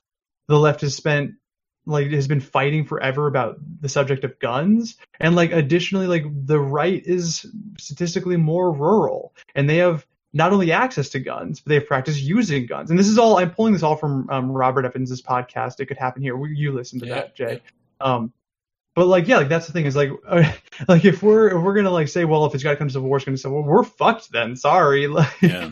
because they're gonna they're gonna do real good um at the war thing so like how do we how do we how do we not get this to a point where we're just getting shot right where like a fucking right wing extremist isn't like using a fucking delivery app to um fucking map out leftists and liberals to like assassinate them in their homes right which is a thing that was like a fucking right wing radio show at one point was a guy floating that plan it's like how do we not get there um like, and I think like that that means that we need to start finding ways to talk to each other. And so when I talk to like these anti-abortion folks who were on campus, um, like they'll they they pull these fun rhetorical tricks uh, where it's like they'll ask me, "Are you are you for abortion?" I'm like, I mean, I think that. I, like yes, I would say yes. Like I'm, I'm pro like people having the right to choose what happens to their bodies. Like, well, what about in the case of gender selection? And what about case in, in the case of if the child has Down syndrome, should people be allowed to kill the child because they don't want a girl? And like so so there's this there's this little fucking either or that you get put in, right? Which is what happens in every single discourse we have is that it becomes like there's there's two responses that you can choose and you got to choose the one that your tribe chooses, right?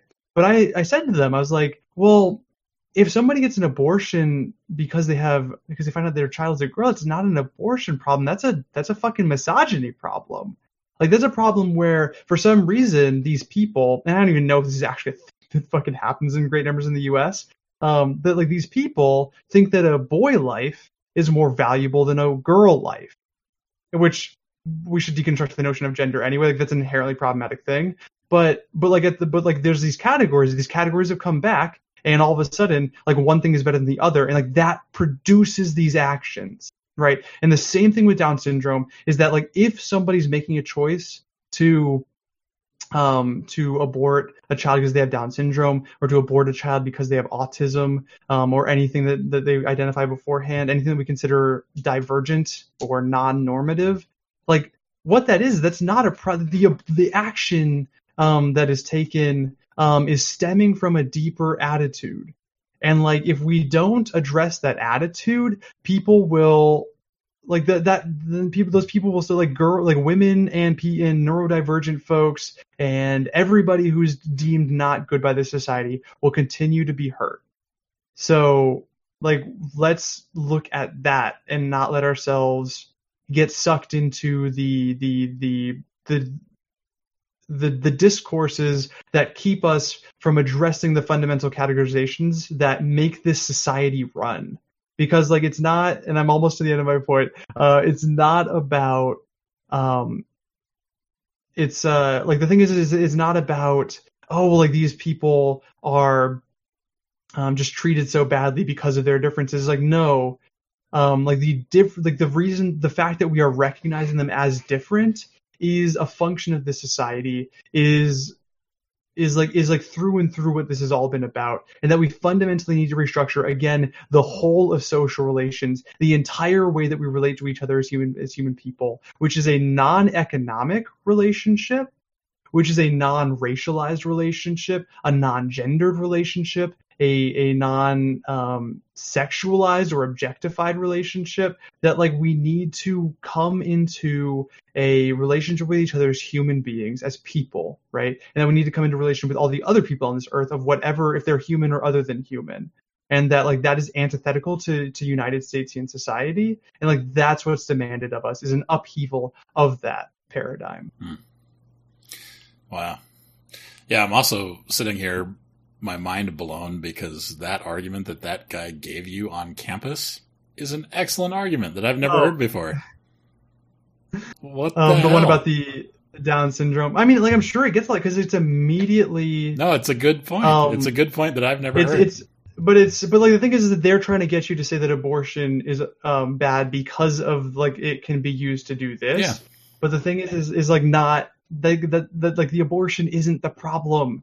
The problem is that like mothers don't feel that they can support a family because every everything we do is determined economically. Yeah. because like everything we do is based on economics. No, I'm not and like what if that was removed? I'm not. I'm Yeah, not saying making abortion illegal solves Hmm. the problem. I'm not saying they convinced me that the laws should Yeah. be changed. That there you go. Mhm. We found two cases, so therefore this applies to 500,000 people now.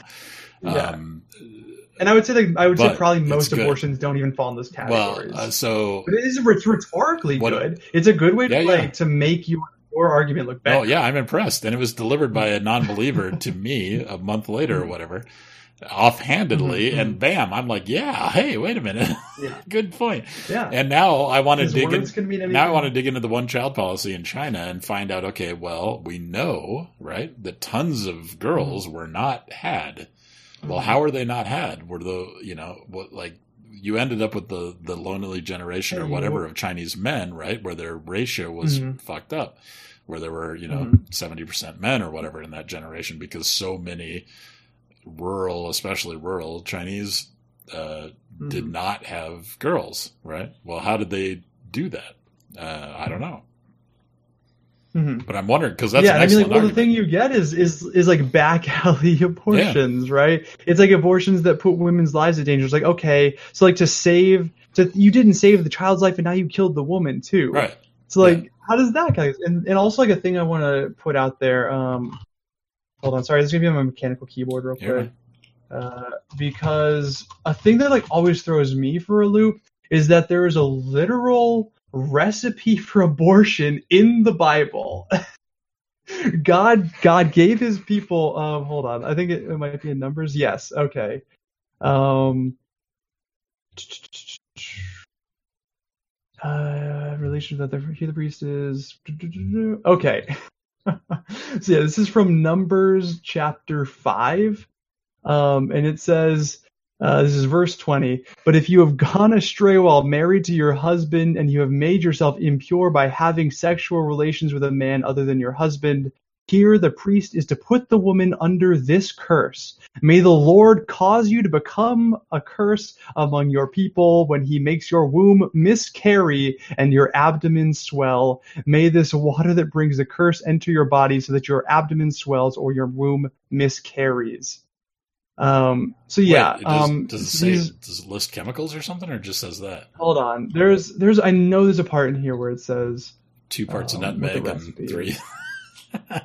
Then you shall take some holy water in, in a clay jar and put some dust on the tabernacle floor. Really? Um, I mean, like it's yeah, okay. For Jesse, while he himself holds bitter water, so like the bitter water, it's it's an, it's it's the, whatever it is. The bitter water is like a specific like chemical brew, yeah, um, I'll be damned. herbal brew that induces abortion because like that's a thing that exists right in nature is stuff that causes abortions. Um, so what is the like- what is the history of numbers supposed to be? Like who wrote numbers? Uh, it's one of the Old Testament ones. I'm sure they'd probably say. I mean, it's one of the it's one of the books of the. I don't I don't know what the history is. I'm not a biblical historian, I- I can unfortunately. look that up. But but yeah, it's it's. I'm sure like we'd get that whole thing where it's like, well, that's in the Old Testament, but like, of course, like they want to say, don't fucking like we hate gay people, even though Jesus never said anything about that. Um, you know, it's always picking and choosing. But like right here, like if abortion's so bad, why did the Lord tell tell like why would the Lord grant a, an abortion? Right? Or uh, statistic that comes up well is that if life begins at, at conception and God is vehemently anti-abortion, then why do like the majority of of of of um of pregnancies terminate before they are even like registerable by like a pregnancy test, right? Or something like that. But like most most pregnancies terminate. So is God killing all of those babies? Or is it more complicated than that? Right. And is maybe the discussion because like if we're fucking if we're gonna fucking talk about when human life begins, like we've been talking about that the entire fucking span we've had words to talk with. Sorry, like that's that's the whole question of human humankind. What are we? What are our lives? So like if that's if we're gonna if we're gonna fucking say this is settled when that gets figured out, this is never gonna be settled. So let's talk about things that we can actually do what I think everybody wants, which is like put women in positions where they have autonomy and can like choose to go through a pregnancy or not and not be influenced by prejudice against Down syndrome or economic hardship or being in a relationship with an abusive partner who they don't want to um, have a, a child to tie them between or to introduce that child into a, a life of poverty or an abusive life or anything like that right? How do we eliminate those things and to do what we all want which is to help women uh, have actual autonomy and not just autonomy in name to terminate an abortion if it's inconvenient for the state for you to have a child, if it's a drain on resources. Because as soon as that's the question, all of a sudden we've reduced the humanity of the situation, made it economic again. Right. Yeah, there's another Monty Python bit called "Every Sperm is Sacred" that I'll have to send to you. I've seen this one. I Oh, know okay, this good. one. So Yeah. that makes it ve- Yeah, he says it to a bunch of a bunch of where, orphans. where life right? begins. Yeah, yeah. He- no, they have Yeah. thirty-seven thousand children. Yeah. And then- Well, then, then am I? But like, also, like, if, if that's if every sperm is sacred, again, like, if we're gonna like fucking adjudicate when life begins, like, how many babies have I killed? I've masturbated a lot. like, I've jacked off so Oh, much. breaking news! This is our first. yeah, breaking news. Congratulations. Um, so like, it's seriously, it's like this whole conversation is fucking absurd at like this one level. Of course, like it has material violent consequences on another, but like we're basing whether or not we're going to start shooting each other on on a utterly unanswerable question. yeah, male masturbation is genocide, right? I mean, like if if we're gonna have discussions about like when life begins and sperm are alive, like sperm are alive.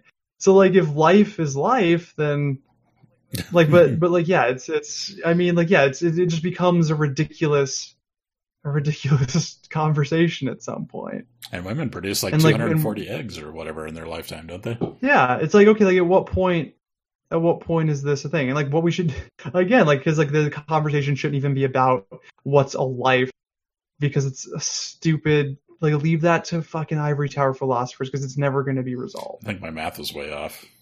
So it's 12, 12 eggs a year times 45 whatever years. That's a that's a lot fewer than I think what you said. well, it's one egg Okay, per. should we? It? Is it one egg per fallopian tube? So it's times two? 12 times no 2 idea, times man. 45 or something?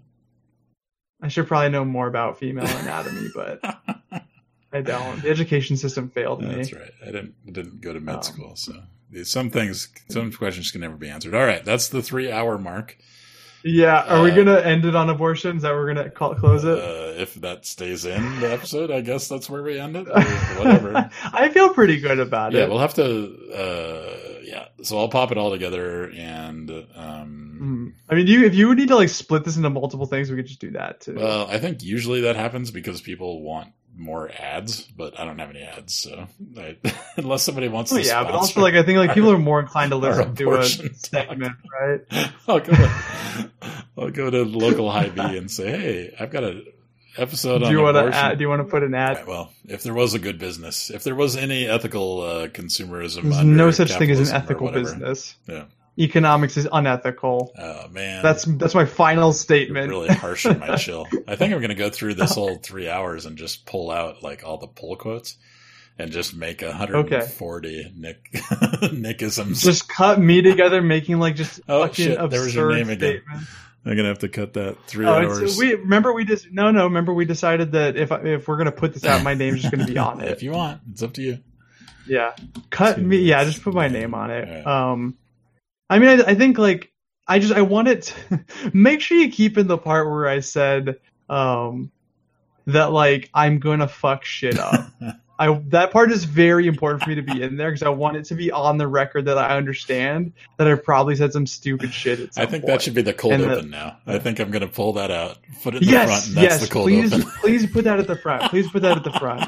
I want that at the top. Um, yes. Welcome to Jay Flounce's ignorance. Cut to I want I want people to enter this podcast. I want them to enter this podcast being like, I'm gonna find where Nick said some fucking bad stuff. I want to I want to find the place where Nick did bad, did a bad. Oh boy! All right, all right, all done. Are we done? I think so. All right. Thank you, sir. I'm interested to see what you do I'm with hitting the this. stop button on all these microphones now. Okay. Have a good night. All right. Yeah, you too. Bye bye.